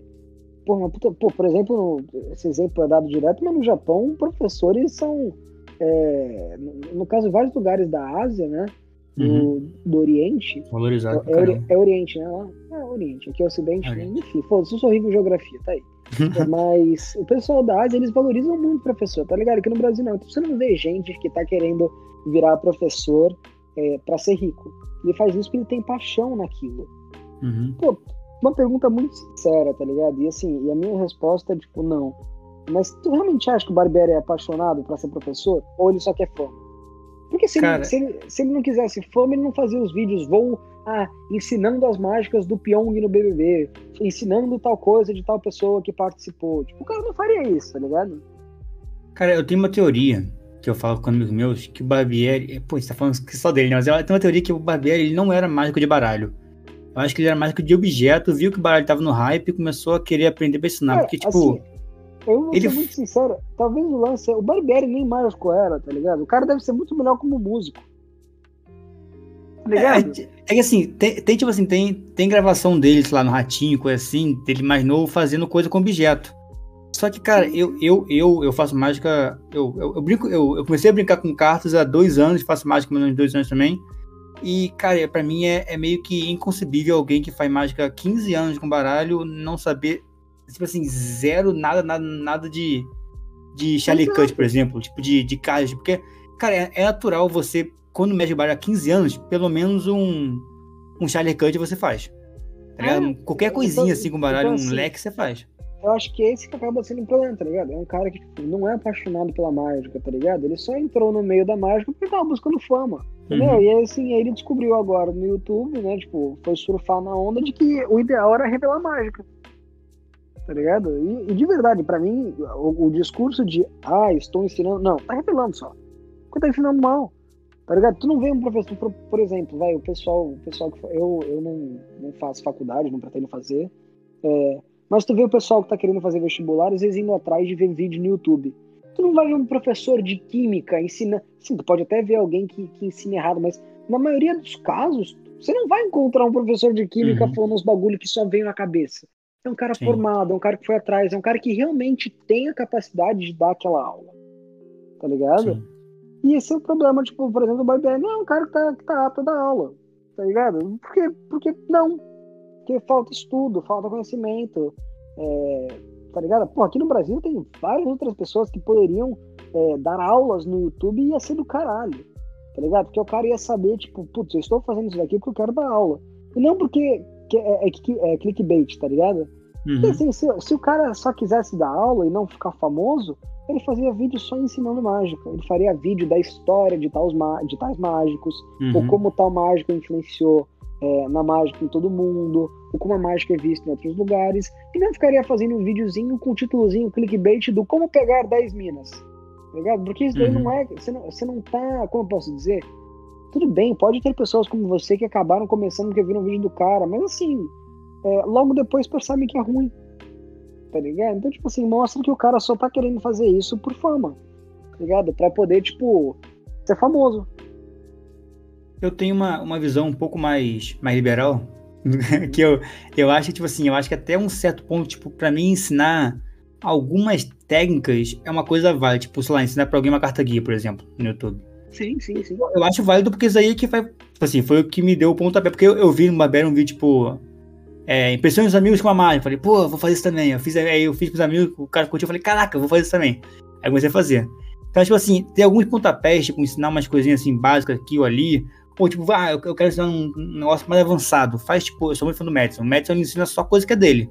Que ele uhum. criou, ele vai lá e ensina. Mas, tipo, eu acho que você pegar um truque, sei lá, vamos supor, ensinar, tipo, o... uma apresentação do, do Fisbe. Você pega um negócio do Fisbe e revela como é que o cara fez pra, entre aspas, ensinar.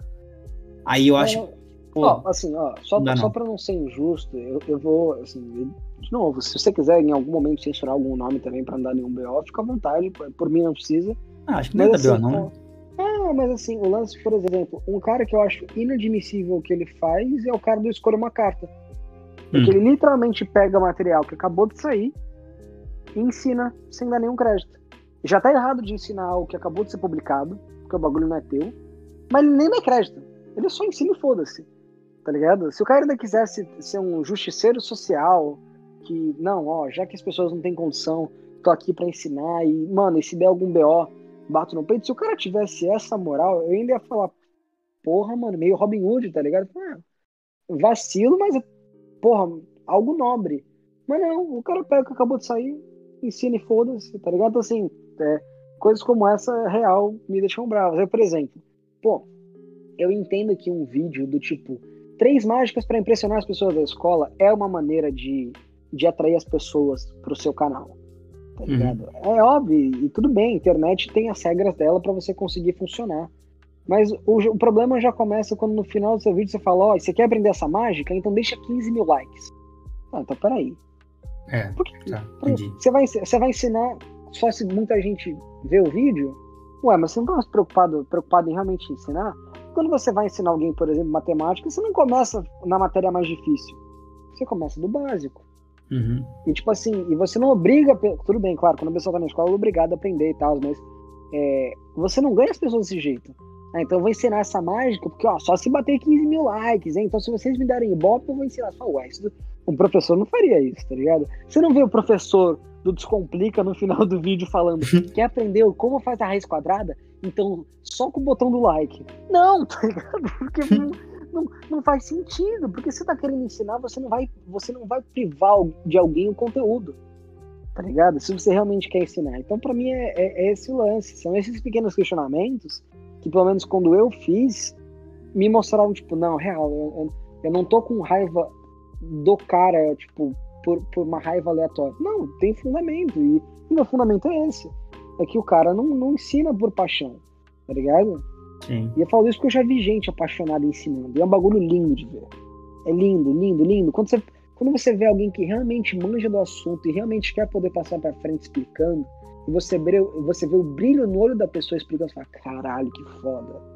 E eu tô falando isso não só de mágica, tá ligado? Tô falando de, de, pessoas, de professores, por exemplo, por exemplo, que são realmente apaixonados por aquilo. É um bagulho lindo de ver. E, cara, não precisa ser muito esperto, nem... sei lá. Porra, tá ligado? Se eu conseguir ver, outras pessoas também vão. Que o Barbieri não tem isso, tá ligado?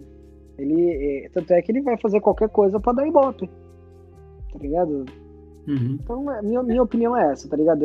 Esse é meu problema com, com os canais que tem no YouTube hoje em dia. Vai muito mais além do, ah, tá só ensinando e foda-se. O que eu gosto de ensinar, é, por mais que eu ache prejudicial a mágica de, certo fo- de certa forma, não é prejudicial a mim. Foi aquilo que eu falei, o que eu faço é, tem, tem, tem a, o meu toque ali em cima, tá ligado? Sou eu, entendeu? Tipo, porque, uhum. pô, porque é o que eu quero tentar fazer, tá ligado? Claro, a gente tá sempre progredindo, como eu disse, obviamente, mas hoje em dia o, o cara ensinar no YouTube é, o, o que é a carta guia não vai estragar o fato de eu conseguir usar a carta guia, tá ligado? Porque quando uhum. você vai estudando mais, você entende que tem outras maneiras de você usar a carta guia, enfim, uhum. é, e coisas do gênero, tá ligado? É, outras maneiras da pessoa também não perceber o que é, então ensinar na internet pouco me importa, tá ligado? E eu falo isso porque tem muito mágico que odeia que revele na internet porque tem medo de perder espaço.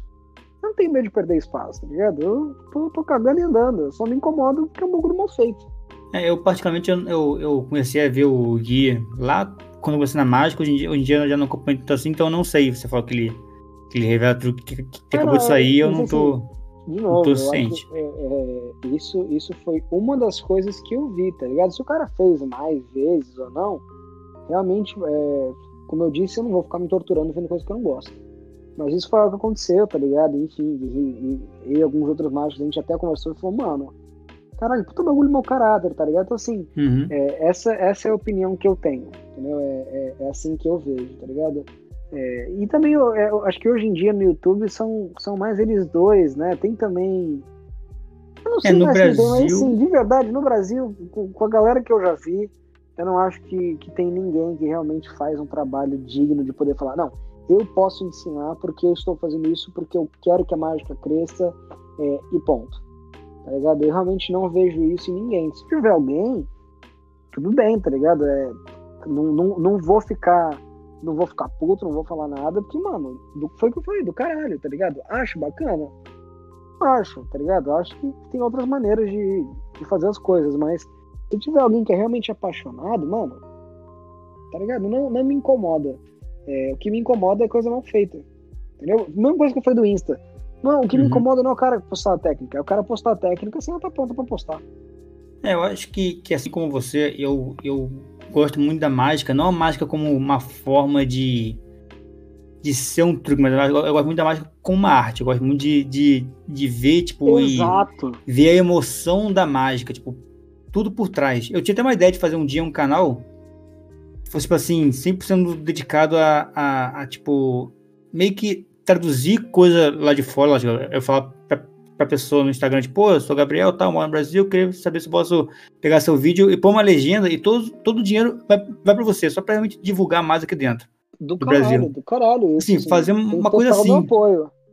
Que, mas, porque eu, eu vejo um dia que pessoas, ainda mais aqui, acho que no Brasil tem um pouco disso, que é, esquece de ver a mágica como algo... assim, como uma arte é... mesmo, e mais como algo que ah, eu posso usar pra chegar até tal ponto, não a mágica, a arte em si. É, esse é o problema. Porra, caralho, eu adoro, e eu falo isso assim, Eu adoro assistir mágica, adoro. E assim, não importa se é um cara que faz mágica a vida inteira ou alguém começou agora. Eu falo isso que assim, uhum. eu, eu já tive situações de pessoas que me conheciam e começaram a fazer mágica e tal. Isso aconteceu onde eu estudava. É, eu, eu comecei a fazer mágica quando eu tava indo do sétimo pro oitavo, né? Então foi quando eu tava fazendo de doze para treze anos. E, e fui, né? Me formei em dois mil e dezenove. Então assim, eu passei alguns aninhos e o pessoal sabia que eu fazia mágica. Depois uhum. de um tempo, eu acabei, né, o, o pessoal, da, várias pessoas da escola já tinham visto shows meus e tal, então, né, é, legal, as pessoas me conheciam como mágico. E aí eu lembro de ter, tipo, de ter gente que começou a fazer mágica e tal, não necessariamente começou por minha causa nem nada, mas começou a fazer mágica e as pessoas falam pra mim, ah, fulano faz mágica. E eu chegava e falava, meu, pode mostrar a mágica? A pessoa fala, ah, eu não quero mostrar, porque você faz mágica há mais tempo, e você vai achar ruim. Eu falava, tipo, fala uhum, uma coisa, uhum. eu amo mágica.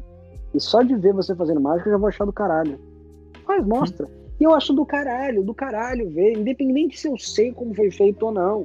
Eu acho do caralho ver gente fazendo mágica. Mas ver gente fazendo mágica mesmo, tá ligado? Não demonstrando técnica no Insta.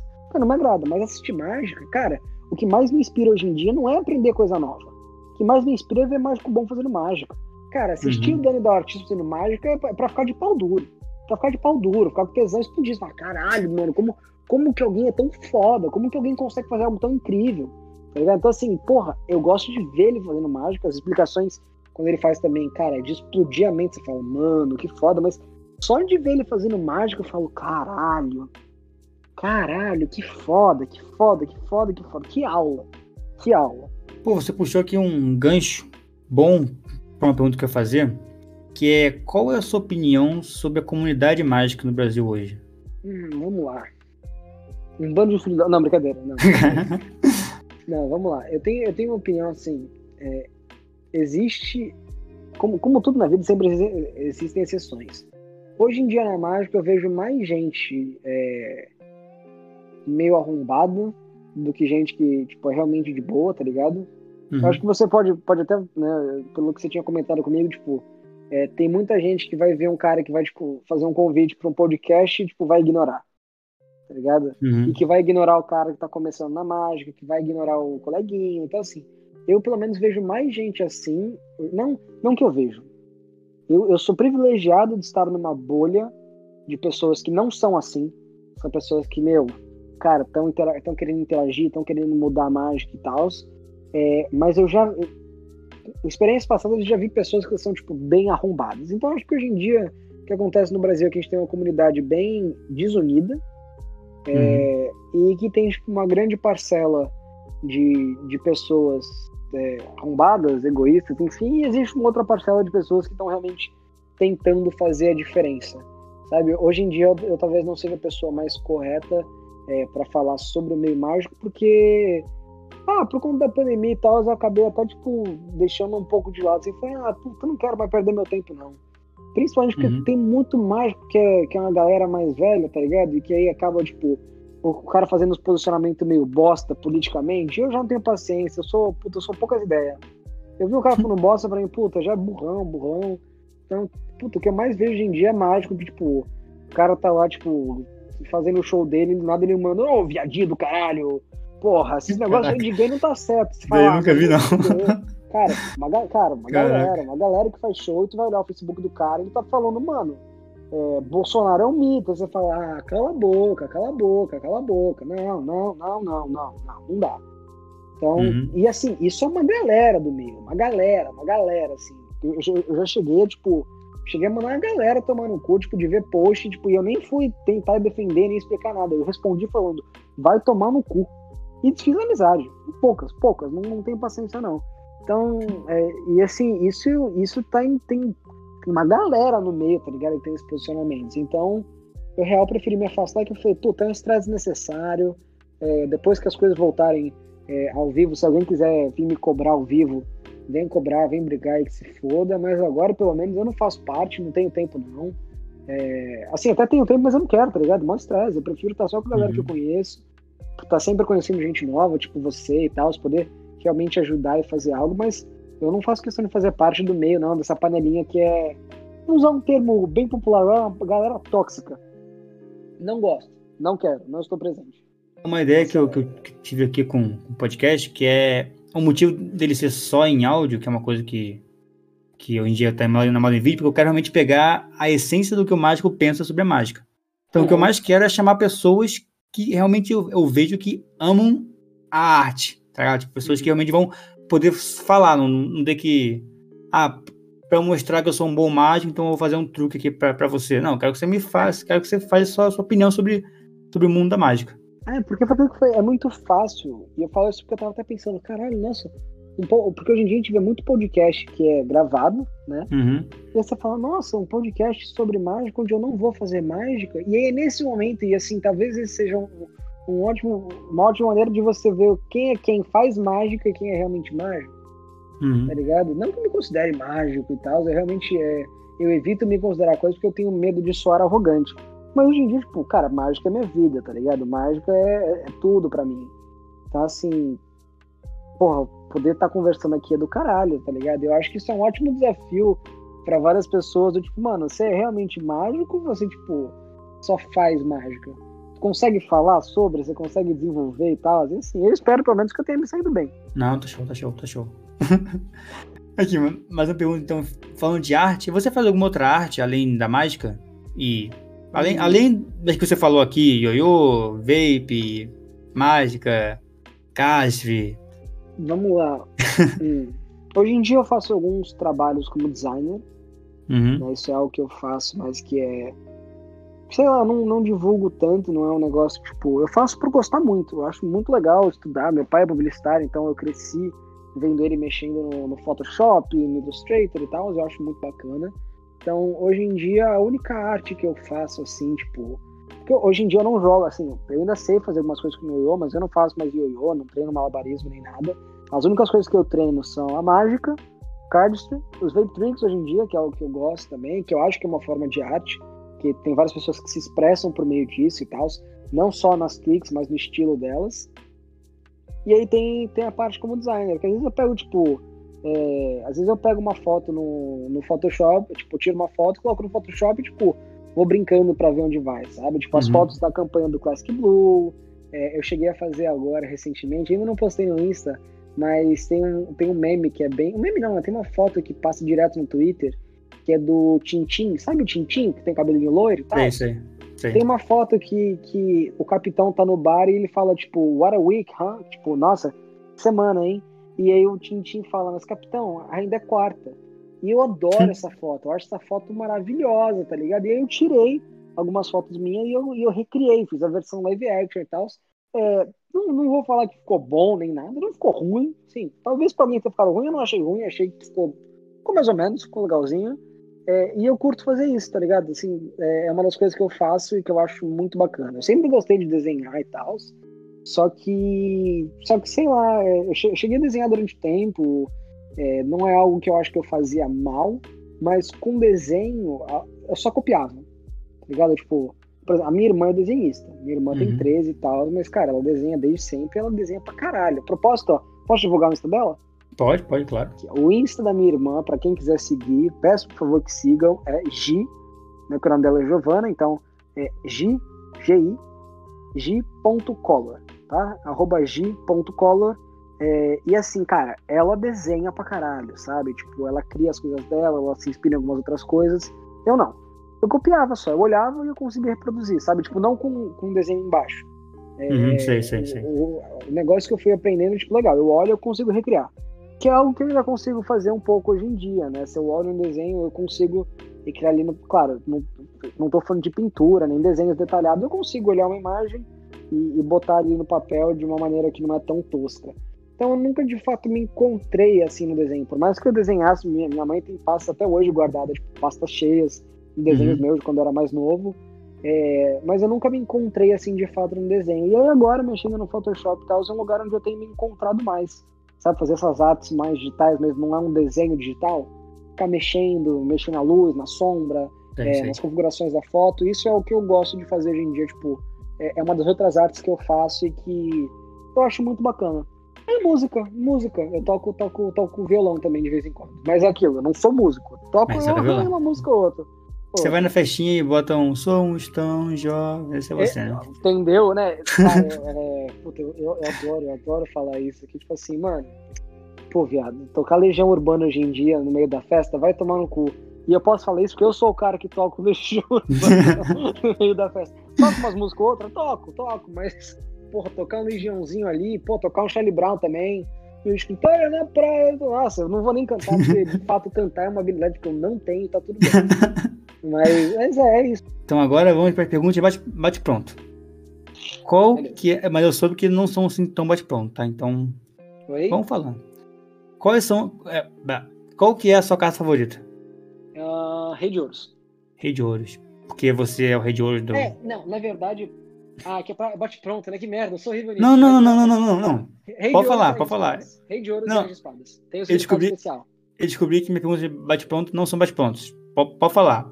Justo, não, mas são, são essas duas. Rei de Ouros e As Espadas tem motivo pessoal. É, são essas duas cartas. Tá. Qual que é o, o seu estilo de mágica que você mais gosta de fazer? Uh, mágica com moeda, mágica com objetos. Assim, perto da pessoa, sentado, em pé, uh, no palco? Eu, é, sei lá, isso é... Hum, tá, eu acho, eu acho muito bacana a mágica tipo, de palco, mas que não são em teatro. Então, tipo, uhum. bem estilo Bill Malone, tá ligado? Eu acho, isso é uma das coisas, cara, se eu, se eu puder fazer shows assim, legal. Mas como é algo, às vezes, mais difícil de acontecer, então, vai, se tiver oportunidade, esse estilo que eu falei, bem estilo Bill Malone, do, do jeito que ele fazia ali, tipo, não do jeito dele, mas naquele setup, né, que é ele sentado, as pessoas em volta, uhum. é, e se não for nisso, de proximidade, mais que de proximidade, que é o que eu faço, de preferência, eu uso bastante baralho, mas quando eu posso fazer com anel, com os dedos, com a moeda... Acho do caralho. Se bem que eu tô sempre usando os dedos, mas você entendeu? Arrancar dedo, entortar dedo. Entendi. Qual que é o seu baralho preferido? Ah, eu ah, faço, né? W H não, Classic... Hoje em dia? W H Classic Blue. Classic Blue, bonitão. Maravilha. É, qual que é o... dele, porra. Oi? Ah, só, só aqui, ó, pra, pra quem não sabe, minha irmã é tão desenhista, ela é real desenhista, que a ilustração do Rei de Ouros, quem fez foi ela. Caraca. Ela que me colocou como Rei de Ouros, tá ligado? Ficou, aí o Wesley ajustou algumas coisas da cor e tal, mas foi ela. Aí tirou onda, né? Pô. Entendeu? Caraca. Qual que é o conjunto de técnicas que você mais gosta? Tipo, cortes hum. falsos, Calma, controle de cartas... Ah, de técnicas? Hum... É, conjunto de técnicas. Nossa, é uma pergunta boa. Caralho. Acho assim, que... se, se você pega o baralho na mesa, qual, qual que é a primeira técnica que Double você lift. faz? Double lift. Double lift? Que você mais, mais vai fazer? Eu, eu tô sempre treinando double lift. Sempre, sempre, sempre. Que é uma técnica bem, bem essencial, né, da mágica. É, é eu fico treinando o push-off double lift, então é sempre um... De novo, é sempre tentar melhorar, melhorar, melhorar. Então é a técnica que eu mais faço com baralho. Tem algumas outras tals que às vezes eu tô treinando, mas o double lift é a principal. Qual que é o seu maior sonho com a mágica? Hum, eu não tenho sonhos, eu tenho somente metas, mas eu quero ah, muito ter... Maior meta com a mágica. Tenho, tenho, tenho muita vontade de ter um show em Vegas. Em Vegas? É, você pensou em ir no, no Penitella pra arrumar um show em Vegas? Entendeu? É, é, sei lá, eu não acho que eu tenho capacidade de ir pro Penitella ainda. E fico preocupado do dia que eu tiver capacidade de não existir mais o programa. É, então, é verdade. Não, não sei, mas é, assim, e é um sonho que eu só tenho uma meta, né? Aqui, ó, ah. eu, eu sempre me contradizendo, mas a meta que eu tenho, não, tipo, por mim, tá ligado? É mais... Porque, no caso, eu, eu tenho ela ainda por conta do Gian mais novo, de quem eu era uhum. quando eu era mais novo, tá ligado? Então, tipo... Tenho muito essa vontade de poder falar, putz, eu fiz um show em Vegas por conta de, de todo todo negócio clássico, né? Então, esse... Aí, pronto, calma aí, pronto, tive uma ideia maravilhosa. Mano. Só um sonho mesmo seria ter esse show em Vegas, mas a minha meta é poder viajar dando conferências. Minha meta é essa, é poder viajar dando conferências. É, hoje em dia você meio que tá, tá por aí, mas em casa, né? É, é, hoje em dia eu tô em casa, mas quando as coisas passarem eu quero poder ir pra vários lugares, tipo... dar conferências. E pra isso eu preciso estudar muito, mas essa é a minha meta. Agora, uma experiência foda que, que você ficou com a mágica. Tipo, você foi fazer mágica pra alguém e foi, porra, irado. Tá, vamos lá. Eu, eu tenho, nossa, eu poderia citar várias, mas eu vou citar duas, então. Uma delas foi um dos últimos shows que eu fiz antes da quarentena, que foi assim, eu, eu terminei o colégio no final de dois mil e dezenove, e aí eu passei por algumas coisas, assim, algumas coisas pessoais e tal, de, de relacionamentos, enfim. E, e eu tava cansado e tal, essas coisas, e eu resolvi que eu queria tirar é, de janeiro até fevereiro sem fazer show. Uhum. Falei, cara, eu quero, quero, sei lá, só dar uma relaxada. Tipo assim, no caso, não sem fazer show, sem procurar show. Então, se aparecesse alguém me chamando para um show, eu ia aceitar, mas eu não ia atrás. Eu, não, eu decidi que durante um mês eu não queria vender meu trabalho, eu não queria ir atrás, eu só queria poder dar uma respirada, tá ligado? Respirar uhum. nos ares e tal. E aí, no primeiro show que eu fiz, e é muito engraçado, porque eu fui fazer mágica num bar no dia trinta e um de janeiro, se não me engano, era o dia do mágico. E nesse show que eu fiz, um cara viu eu fazendo mágica e pediu pra eu ir na casa dele no dia seguinte, porque a filha ia levar uns amigos. Eu achei até que era uma festa, mas não, era só um rolê aleatório entre amigos, e o pai me contratou pra fazer mágica pra eles, e tipo, foi muito bacana. Primeiro porque eles não, têm uma, eles não tinham uma idade tão diferente da minha, eles ainda não têm. Eu tava com dezessete, eles tinham tipo catorze, quinze, até dezesseis, uhum. então tipo, era relativamente bem próximo, né? Próximo pra caralho. E mesmo, cara, foi uma experiência foda, e tipo... Foi no setup ali um pouco do, do negócio do Bill Malone, eles estavam bem perto e tal. E nesse show, até que tem um post no meu Insta, é, quando eu saí desse show, tipo, eu, eu já tinha decidido isso desde os quinze, né? Eu decidi que eu ia viver de mágica, ia fazer mágica pro resto da minha vida. Mas eu saí desse show falando, caralho, eu realmente acertei em cheio nessa escolha. Foi, foi uma experiência, tipo, foda, foda, foda. Claro, como eu disse, eu tenho vários shows que, que foram especiais, mas esse em específico significou muito pra mim. Mas é, então teve essa experiência, como eu disse, vários shows foram, foram bacanas, mas esse específico, por conta de, de vários fatores, foi uma experiência que eu saí de lá. Porque depois do show ainda eles falam, não, fica aí então, vai ter pizza. Eu nunca aceito comer quando eu faço show. Eu falo, não, não, tem que ir embora. Eu falo, ah, mano, vou me divertir, tá ligado? E, e, e tipo, eu sempre me divertia nos shows, mas eu ainda tinha um tom bem profissional, sabe? Tipo, é, era bem íntimo e tal, mas eu ainda não, legal, fui, fui embora. Não, no final fiquei trocando ideia e tal, tipo... Por mais que eu já tenha feito isso antes, aquela vez foi bem especial. E uma outra experiência foda que eu tive, que aí foi, tipo, não foi fazendo show, eu tava, foi no final do, do Magic in Rio, em dois mil e dezenove, a gente saiu do evento, foi pra um bar, é, porque é, um, dos, um, um dos mágicos lá tinha um bar, a gente foi pro bar, eu, como gosto de beber, fui bebendo, bebendo, bebendo, bebendo, uhum. No final do, do, tipo, na hora de ir embora, eu tava já, tipo, relativamente alto, tá ligado? Tava, caralho, porra, vivendo do caralho, porra! Caralho, foda, tá ligado? Eu tava, tava nessa vibe. E eu cheguei num mágico que, era, foi, que foi convidado no Magic in Rio, o nome dele era Namacânia. Ele é argentino, se eu não me engano. E, meu, pô, ele foi convidado, bom respeito. Eu cheguei nele, tentei arriscar um espanhol e falei: Mira, mira, eu vou arrugar nas cartas, eu vou fazer drible, drible, drible, drible. É, aí ele falou assim: sim, eu te diga para. E no momento que tu falar paras, tu irá dizer uma carta. Aí ele meio que não entendeu, eu fiz o drible assim primeiro, aí ele falou: para, eu. Na carta, ele... Não, no meio na carta. E onde ele falou para, ele virou e falou cinco de picas, que é cinco de espadas, se não me engano, uhum. Não lembro direito qual foi a carta. Quando eu virei a carta, pô, aonde ele falou para e aonde ele nomeou a carta, tava um. Ele nomeou, foi de primeira. Só que assim, normalmente quando sortes como essa acontecem, a gente mantém a pose e faz, não, não. É. É, pô, legal, legal. Nossa, eu joguei baralho na mesa e falei, puta que pariu, caralho, porra! Cacete! Porra! Nossa, eu fiquei extasiado, tá ligado? Foda-se, foda-se. Mano, eu fiz, eu fiz literalmente mágica na frente dele. Então, essas duas experiências foram, foram fodas, foram bem maneiras. Eu fiz, eu fiz isso uma vez com meu irmão. Eu falei... Meu irmão chama Hugo. Hugo, fala uma carta. Ele, ah, o três de, de, de espadas. Fala o número, cinco. Olha assim, ó, um, dois, três, quatro, cinco. E na quinta Caraca, carta vai ser exatamente o três de espadas. E era mesmo. Aí ele, caraca, como é que você fez isso? Maravilhoso, maravilhoso. Aí eu, pô, tipo assim, no reflexo, não esperava, eu falei, cara, foi sorte. Pô, mas eu podia ter feito mal pose, tipo, não, isso aqui é uma técnica muito avançada que eu pedi esses dias.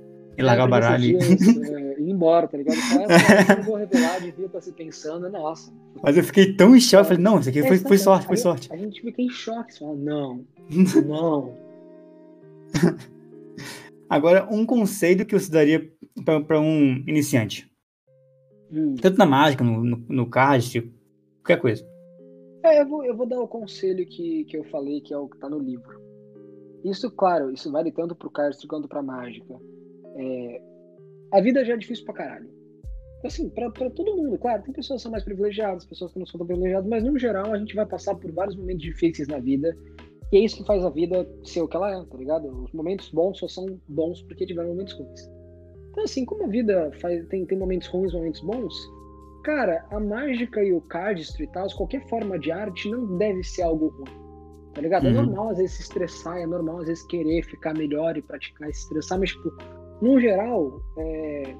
aproveite essas coisas, tá ligado? Tipo, se divirta com isso, porque se você não tá se divertindo fazendo, eu sinto ele dizer, mas tá fazendo errado, tá ligado? Não porque uhum. você tá fazendo errado mesmo, mas porque não é o que você tá fazendo. Não, não adianta nada você fazer algo que você não gosta, tipo, porra, a arte é pra se divertir, tá ligado? Então, eu acho que é, é esse o conselho, tá ligado? E, e é isso, e tanto pra quem quer fazer mágica ou pra quem quer fazer cardistry, consuma muito conteúdo também. Sim, vão atrás, vejam, vejam performance, tá ligado? Veja, veja mágico fazendo mágica, é, vejam vários vídeos de, de cardistry pra você poder, tipo, ter conteúdo pra você, tipo, entender o como fazer certas coisas. Eu não tô falando de tutoriais, nem de explicação, eu tô falando de consumir mesmo, tá ligado? Tipo, porque eu acho que essa é a melhor maneira de estudar, tá ligado? Pô, como, como uma boa maneira de você estudar sobre cinema? Pô, você precisa estudar certos detalhes? Obviamente precisa, mas, pô, ver filme ajuda pra caralho. Entendeu? Então, Pode. assim, eu acho que acho que essa, essa é a dica que eu tenho, tenho pra dar.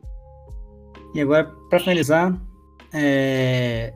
daí duas ou mais recomendações de quem que você, acha, você acharia que seria, seria legal eu trazer aqui um dia pra hum. bater um papo. O L já tá que... na lista. O Wesley, sim, mas Léo Macedo, Léo Macedo, que eu acho que falar, tem né? muito, muito, muito pra, pra acrescentar. É, já posso falar aqui de logo, foda-se, se ele ouvir, ficar putinho, é, é cabeça dura pra caralho, mas é, é um cara incrível, é um cara que eu, puta, caralho, não, eu, não, eu não consigo colocar em palavras o bem que ele fez na minha vida, tanto como mágico, né, porque, enfim, ele me ensina sempre, tá ligado, não só ensinando mesmo, mas mostrando as coisas que faz, também como amigo, tá ligado, assim, é, é, ele me fez... Ele me fez muito bem, eu sou extremamente grato. Ele é um dos caras que eu realmente considero, puta, é meu melhor amigo, tá ligado? É um cara que eu olho e falo, puta, com ele eu sei que eu posso contar. É, então, enfim, é um cara muito foda. E uma outra pessoa é o Emerson Rodrigues, que foi o cara que, que foi aluno do meu pai na época de faculdade. E, e eu acho que ele é um cara que tem muito... Cara, ele é uma enciclopédia, tá ligado? Uhum. Mas não só porque ele consome muito conteúdo, mas é porque é um cara muito esperto, muito esperto. Então, essas são as minhas duas recomendações. Tá show, então... Assim, claro, eu acho que ficaria bacana, junto com o Emerson, ter o Thiago também. São duas pessoas que, claro, claro. que eu acho que tem muito pra acrescentar, né? Que eu falei, o Emerson, que você pediu só duas e eu já tinha mencionado ele antes. Mas... Não, se você quiser dar mais dez, pode dar mais dez. Como eles são, como eles são uma dupla, acho que vai ser bacana chamar os E Ts ilusionistas. É, essa é a minha recomendação. Tá. Então, já estamos aqui com dois horas e meia de conversa. Caralho. Tá bom, né? Passou voando. É, você, tem, você quer, quer falar, falar mais uma coisa? Agradecer alguém ou falar alguma coisa aí? Eu quero agradecer a você pelo convite. Ah, muito é, obrigado. Fico, fico muito feliz de, de poder ser convidado, tá ligado? Porque, enfim, você sabe, eu sou apaixonado pela mágica e poder ficar uhum. conversando e poder conversar com quem também é apaixonado é sempre muito bom. Então, agradecer a você e deixar um agradecimento geral a todas as pessoas. Claro, isso é muito clichê, né, de quem ganha tipo um prêmio. Eu queria agradecer a minha família, mas ah, queria agradecer meu pai, minha mãe, Jesus. A... Entendeu? Eu queria uhum. agradecer no geral as pessoas que sempre me apoiaram. Não vou ficar citando nomes, senão vou passar duas horas só falando de nomes, mas agradecer a todo mundo que, que passou pela minha vida, tá ligado? Até os que trouxeram coisas boas, com os que fizeram cagadas. Eu quero agradecer a todo mundo, porque foram graças a todas as experiências que eu passei que eu estou aqui hoje. Então, tô um pouco destruído? Tô um pouco destruído, claro. A pandemia não ajuda e, e certas coisas também não ajudam, mas estamos aqui firme e forte. Então, esse é o meu agradecimento. Então, muito obrigado. A... Quem ouviu até o final, né? Quem tá ouvindo até o final. É, isso que eu vou falar. Muito obrigado a todos que ouviram até o final. Ao Gian por, por participar dessa, dessa entrevista, que, eu, que, eu, que eu, eu curti muito. Bom, fico feliz de ter gostado. Então, e fica aqui essa. Quando terminar o programa, eu quero falar: caralho, programa é merda. Puta, caralho, duas horas e meia. Eu queria que eu tivesse acabado nos vinte minutos. Eu ia falar: caralho, ah, doeu. Não, mas eu curti muito mesmo. Que bom, que bom. Muito obrigado aí a todos que ouviram e até o próximo episódio. Então, valeu, pessoal. Tchau. Valeu.